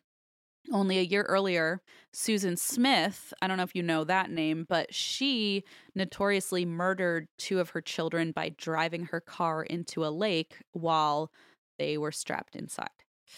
And this had just happened a year earlier. And so this was like people were primed to believe like a grieving mother, hmm, are you sure? Or did you kill Mhm. your children? You know, because the Oh, story had just taken the media by storm. And the Susan Smith story, which I have not covered, but um, I will definitely one day, she told police a black man had hijacked her car and kidnapped the kids. And she went on Fucking a week Okay. fucking great. And she went on a week long kind of uh, woe is me tour, publicity tour, asking for her children back. And then she outright admitted eventually that she drove her car into a lake and left them in the car. Um, and guess why? Mm. Because she thought they were in the way of uh, her new relationship with a man. Classy. So, you know, it happens. Fucked up, but it happens. And so people thought, well, maybe this is that same story all over again. And after nine days of a countywide search and public appeals to bring home Susan's children, she finally admitted it was her. Um, and Time magazine put Susan's face on the cover uh, with the headline, How Could She Do It? And so now America was primed to believe like a mother could brutally kill her children and lie about it on national TV. And this is kind of where people's heads were at. Um So, you yeah. just just before I, I get confused, was that actually Susan or Oh, I'm sorry. That was Susan's. Sorry, that was Susan's case um, from Oh, a year okay, okay. before Darlie. didn't Yeah, know. so that was Gotcha. Susan's case before Darlie, and so people when Darlie went on the news and saying, "Oh man, I'm so you know my kids have been killed," people were like, "Hmm." got Like it? I didn't know if you accidentally primed. mixed up the name. No, sorry. Yeah, no, they were primed to be suspicious of Darlie. Uh, got it. pretty immediately. Darren Routier even told interviewers that the police brought up Susan. He said police told him, She just snapped. She's another Susan Smith. Like they literally just Oh, looked at her and said, She's Susan Smith 2.0. Mm. Um, And so Darlie's trial, as you can imagine, was very polarizing. People picketed with free Darlie signs outside, others demanded the death penalty. And she was only charged with Damon's murder. And the murder of a child under six qualified for capital punishment in Texas. So prosecution felt it was the only necessary charge. But on top of that, um, it wouldn't qualify for double jeopardy because they could, uh, if they failed, they could try her again for her other son's murder uh, because it would be a different crime, technically. Mm-hmm. So they just charged her, which seems a little fishy to me, but whatever. Um, they just charged her for the murder of her one son, so that if that didn't go, they could charge her for the murder of her second son. I get it, but like, this is a little kind of a loophole. So the prosecution had no confession, no motive, and no solid physical evidence proving Darlie killed her sons, but they aimed to cast doubt on her story about the intruder. Doctors testified that Darlie's wounds were self inflicted. However, the extent of the bruising and the defensive nature of the wounds made that difficult to believe. Some have called the wounds superficial, uh, and that is what the jury was told. But again, like it came out that it was really not superficial. One went to the bone, one almost sliced her carotid artery. She had to have surgery. Right. You, you can look up the pictures, they're pretty brutal. Next, prosecution claimed there was no evidence anyone entered or exited the house through the window with the cut screen. And they looked at the mulch and the dust and said, There's no way, there's no footprints. According to them, the dust on the windowsill was undisturbed, as was the mulch in the flower bed outside the window. But in a later documentary, Darren demonstrated that the window is so low to the ground that the intruder could have just stepped in and out over the windowsill without stepping on it. Like it's Okay. such a low to the ground window, you wouldn't need to like hoist yourself onto the sill. Right. You could There's just no step over disturbing it. needed. Yeah. You don't need to disturb the dust. Exactly. He also showed cameras that the flower bed was seven feet away from the window. So just the fact that there was no footprints in the flower bed, well, it was seven feet away. Why would they need to be footprints in the flower bed to prove someone climbed in the window? It didn't make Mhm. sense. The intruder would have only had to step on concrete to enter and exit the window. In other words, they wouldn't have left the footprints. Um, so prosecutors also brought up a seemingly disturbing note uh, from the 911 call Darlie made, which I mentioned got a lot of shade uh, and a lot of heat. In the call, Darlie told the operator she picked up the attacker's knife and was worried that perhaps she had disturbed any fingerprint evidence that might have been on the handle and could have caught the killer. And, you know, this was odd because people said it was really bizarre that somebody on the phone with their children actively dying in front of them is saying, you know, um, oh no, I picked up the knife. Like, is that going to ruin the evidence for, you know, Mm. it, it- they said, like, that's just not a normal reaction. Um, however, uh, you know, th- the thought was common sense is no mother would be focusing on, like, Right. oh, should I have left fingerprints on the knife when your child is dying in front of you? But again, the context was missing because in the 911 call, Darlie was crying on the phone about the attacker and told the operator about the knife she found. And the operator exclaimed, There's a knife, don't touch anything. And Darlie sobbed, I already touched it and picked it up. And then she kind of realized what the person was oh. implying and she started crying about ruining potential evidence. So it wasn't like she just like popped into her head, her head and said, Oh no, I ruined the evidence. It was like, no, no, no. She was instructed and she realized she had done something wrong and it upset her in the moment. That makes sense. Yeah, I think so. And then there was the broken glass in the kitchen. Darlie said she had heard a sound like glass breaking, but again, the blood was found under the glass. Um, investigators said the blood should have been on top if she had like bled on it as she was running after, you know, the attacker. Uh, but experts weighed in that unfortunately the crime scene was extremely contaminated before the investigation even began because Damon was still alive. And, you know, if in in a scenario where victims need medical treatment on scene, evidence just has to be displaced because priority number one is Mhm. treating the victims. It's like, Okay, you know what, we, sense. we don't have time to figure out what to touch and what not to touch if we're trying to save someone's life. So the scene was compromised long before investigators even got there. So there's no way to say like so it wasn't even her fault. no, or we don't know. There's just no way Sure. to know if if it was disturbed, but there is a chance that it was disturbed, you know, and it was not her doing. Um but it was originally of course like pitched as there's no way this could have happened unless she planted it, but that's obviously not the case. So the defense argued that, you know, the glass could have shifted in the chaos of the medic the EMTs arriving on scene And then there were the bloody prints in the house that didn't match Darlie or anyone else living in the house, and presumably not Babs either. So they never found a match for those prints. Never found a fucking match for the bloody fingerprints. Okay. But they okay. appeared to be an adult's prints. Okay. Onto the knife. If Darlie's story is true, the murderer used his own knife to cut the screen and enter their house, but then grabbed a kitchen knife from inside to attack the routiers, which seems odd if right. he already came. he would have just used his own knife. You'd think so. So investigators found fibers on the kitchen knife that they said linked to the window screen. So they Okay. believed that a, win- a, a knife in the block Cut the Had- window. had been used to cut the window screen So someone inside went outside to cut it. and did the cut. Yeah. However, turns out the fibers that appeared to be from the window screen actually also identically matched the brush that investigators used to dust for fingerprints. And these were like Oh, okay. microscopic fragments, and they had they had dusted was- the knives for fingerprints, so it could very well have been Their own brush. The fibers from the brush, not from the screen. Mhm. And actually, like a later attorney, Darlie's new attorney, said he tested, I think, seven um, knives that had been uh, brushed for fingerprints, and four of them had those exact same fibers on them from the brushes. okay. So it's there's a Got it. very good chance that that was not from the screen, and that it was from just the evidence collection. So there was no blood evidence supporting that Darlie was stabbed on the couch.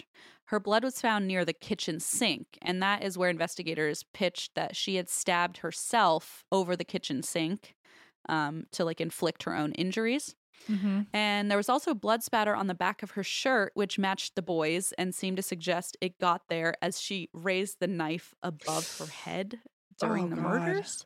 Wow, like But a full on like the Like movie Psycho in the shower. Yes, Ugh. yes. Horrifying.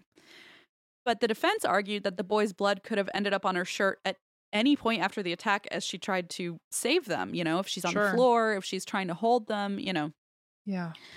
Darren also testified that Darlie went back and forth between the kitchen and the living room to get wet towels as an attempt to just like help the boys. And it's not clear why she like wet the towels, but also she was in shock, you know? And so it's like, Yeah. who knows why she wet the towels? She maybe was just thinking, like, I'll clean up their face and uh, who knows? Who knows what she's thinking? But she wet the towels, and that could have been where the blood came from in the sink, maybe from Mhm. walking back and forth. Sure. Um, and the bloody towels found throughout the scene did support that. So it was pretty clear that she had wet several towels, and it could very well explain why there was blood in the sink.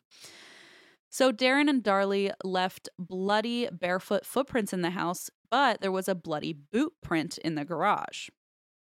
And one of the officers on scene was advised that it was likely left by an officer who tracked in blood. But that was never checked. Nobody, ever they just said, oh, it was probably just a police officer walking through and accidentally. They never even blood. checked. No, no. Okay. Well, Yeah. that's okay. fucking sucks. No comment. Uh, so finally, a key piece of evidence was a sock, which I didn't even hear about in the initial telling of this story. Oh, And I really? think, okay. I think maybe because it was like I, the video was probably like five, ten years ago, maybe. So maybe maybe it just hadn't been released yet, because Sure. it is a more recent update. But a key piece of evidence was a sock uh, from the house found in an alley down the road near a sewer, uh, like a sewer What? entry. How'd they even find that? Yeah, well, and it took them a while, but when they were like just looking, you know, in the neighborhood, they found this sock. And when they tested it, the blood on the sock matched Damon and Devon. It was found near a storm drain, and people speculated the murderer tried to throw it in the drain as he escaped. And the sock is so interesting because it just throws a huge wrench into the story. If Yeah, it's like did they did were these clothes taken and why was that thrown in the sewer but nothing else? And did someone leave and then come back and Right, right. The timeline doesn't work if it is Darlie because uh like just to show you how the timeline just does not work. Um so another important thing is that the sock had none of Darlie's blood on it. It only had the boy's blood on it. Okay. And she was bleeding heavily from her arm and hands, so it would have been difficult to avoid bleeding on the sock when she carried it down the street if she somehow planted this like 75 yards away or whatever. Sure. And it also screwed with the timeline because Experts testified that Damon could only have survived his injuries for roughly nine minutes. Darlie's 911 call Mm. lasted six minutes, and authorities arrived within a minute of the call ending. So Oh, that shit. means Darlie would have had only two minutes or less to finish stabbing her sons, go to the garage, cut the window, run out the back gate, 75 yards down the alley, barefoot in just a t shirt, drop the sock without getting any blood on it, run 75 yards back, which is, by the way, a total of one and a half football fields of running, uh, shit. then cut her throat and her arm at the sink, clean up most of her own blood, stage the glass and knife, wake up Darren, and finally call 911.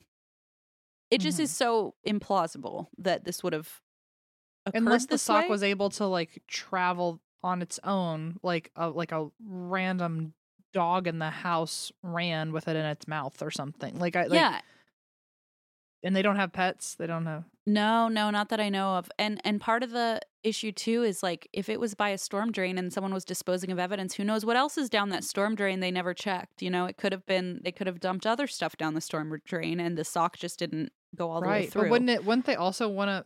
That I, I feel like it. That's like a weird accidental.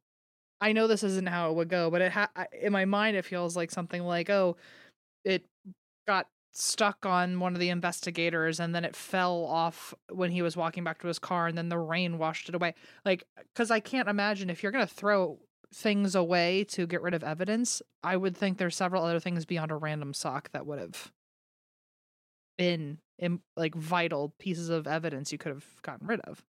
No? well, I mean, Like I the think knife and everything. yeah, that is true because the knife was left at the scene. Which so wouldn't they have like tried to throw I would have tried to throw my the fucking weapon away if I was trying to get rid of evidence, yeah. not a random piece of clothing. No, it's a it's a fair point. It's a fair point. And like we don't know, maybe there was other evidence that they did throw down the storm drain and only the sock, you know, got stuck and didn't make it down. Um but there is more about the sock uh okay. Okay. Sorry. that I've heard, which is just a theory and there's no proof substantiating this, but basically one theory is that perhaps it was used to chloroform uh Darlie and Oh. perhaps that is why she did not wake up when the injuries were inflicted. Perhaps this was a sexually motivated crime. Perhaps they looked in and saw Darlie sleeping on the sofa, didn't realize the kids were on the ground until they broke in. Um, perhaps they put chloroform on the sock, put it on her face. Um, after killing the kids, had to dispose of this sock. You know, it's just a theory. Some people say, well, you would have smelled the chloroform. There would have been a burn on her mouth. Some people say, Mm. no, chloroform has a really short half life. You would not have smelled it. So, you know, I don't know. Um, but that is just one thing that I thought was a little intriguing. Yeah, big, um, definitely intriguing. Definitely intriguing. But the major question remained if Darlie didn't do it, who would break into a house at random to stab three people with no apparent motive? Um, and Darlie's defense claims it was most likely a burglary gone wrong because the night of the attack, neither of the Routiers' cars were in their normal parking spot in the driveway. So it Oh. appeared as if no one was home. About a week before the murders, a neighbor actually saw someone in a black car parked outside the Routier's home staring at the house. And when she approached the car, they sped off before she could talk to them. Perhaps someone was casing the house for a future robbery. And this was a very tight knit neighborhood where people noticed unusual behavior, new people. The neighbor then saw the car again at 1 p.m. on the day of the murders and even made an official police report. Hmm. There is no evidence that the police followed up on the report or considered it as a lead in the murder case. Um, they just said, "Oh, must be a weird coincidence." Anyway, Mhm. uh, just let it be. So after the trial, Darren admitted he was so desperate to get out of debt that he actually had considered hiring someone to stage a break-in and steal valuables from their house so that he could and- make an insurance claim. Holy shit. Okay. That's a bombshell. He said it was on his mind. He brought it up in conversation around several people, but decided not to go through with it. And Brought it it, could up be with several people. Mistake number one, my Yeah. friend. Jesus Christ. big mistake. And so he decided not to go through with it, allegedly, but it, it could be possible that he set it up and it went terribly wrong.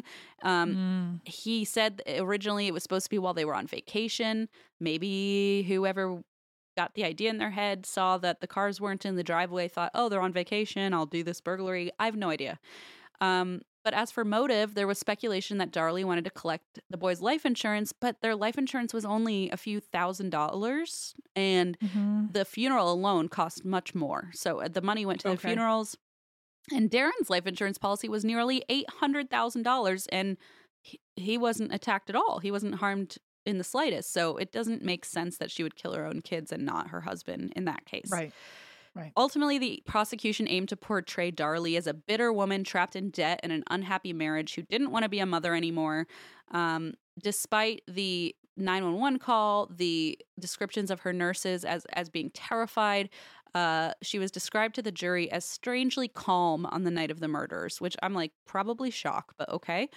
Um, Right, right, and they right. said she didn't act the way a mother should when her children are murdered, which I would love to see you act that out, Mr. Mhm. Policeman. Okay, fuck you.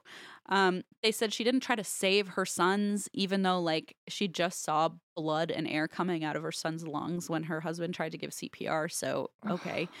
um, witnesses were called to discuss the fact that Darlie. This is gonna piss you off too. Discuss the fact that Darlie had breast implants and blonde bleached hair and didn't go to church a lot with her children. Who said this? Uh, witnesses on the stand were brought. The the the, uh, the prosecution And those were the thing. Those were the damning things they could say about her. Yeah. Yeah, it was basically like we said character assassination. They were like, look at her. She went clubbing on Mother's Day. And she's like, yeah, with friends, like mom friends. Well, I'd fucking go clubbing on Mother's Day if I, I had mean, yeah. children. Jesus Christ. It's crazy. God. Uh, the prosecution even showed the jury the video of Devon's birthday party at the grave. And they told the jury, you see, this is not the picture of a grieving mother.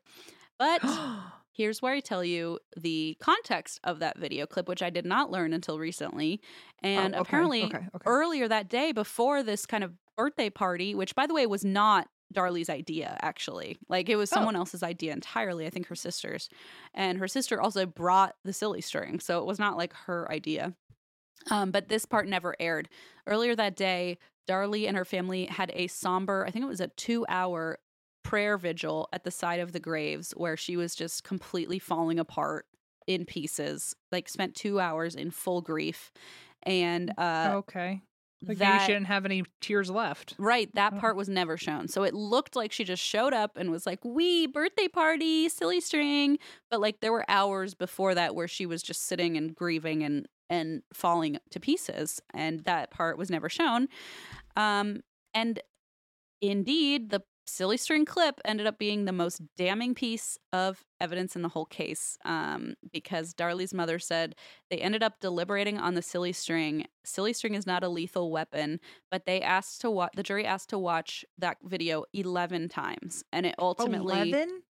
11 times, and it ultimately kind of sealed the fate of of Darlie. On February 1st, 1997, Darlie was found guilty and sentenced to death by lethal injection um, because her son was younger than six. And in the state of Texas, that is a uh, Capital felony, capital punishment felony.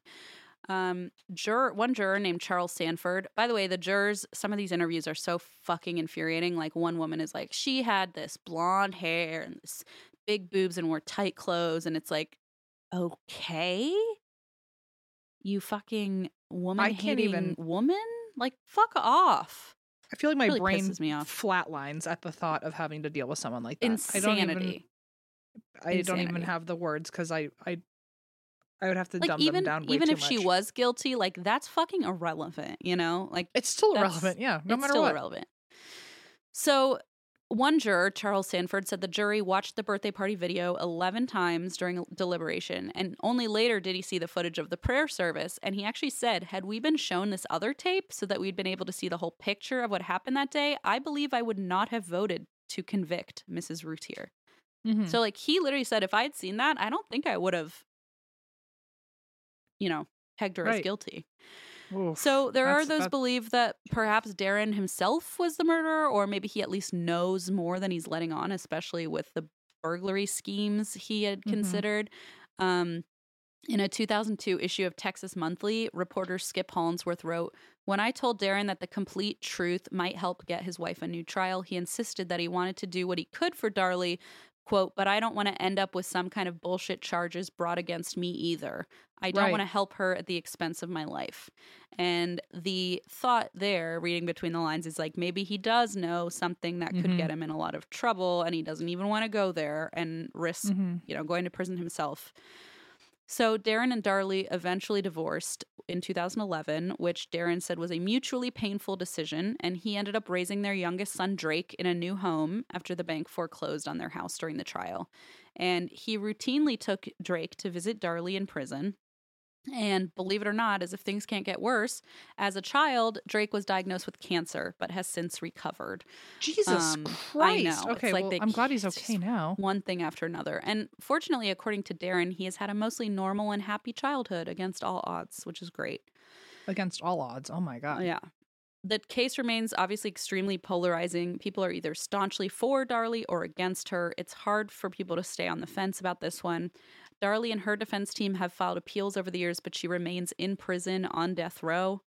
And as of as of 2023, she continues to maintain her innocence. Um, all along, her family and Darren have stood by her side and are positive that Darlie is innocent and that somewhere there's a man who's gotten away with an unimaginable crime. And that's the story of Darlie Routier. That's a good reason to drink. Doozy. Also, my dad is downstairs, so I Okay. You're fine. Have fun with your father and um thank you for really just finding a way to emotionally Ruin- wreck all of us your and then bail. That's yeah, welcome. you're like a common straight man. No.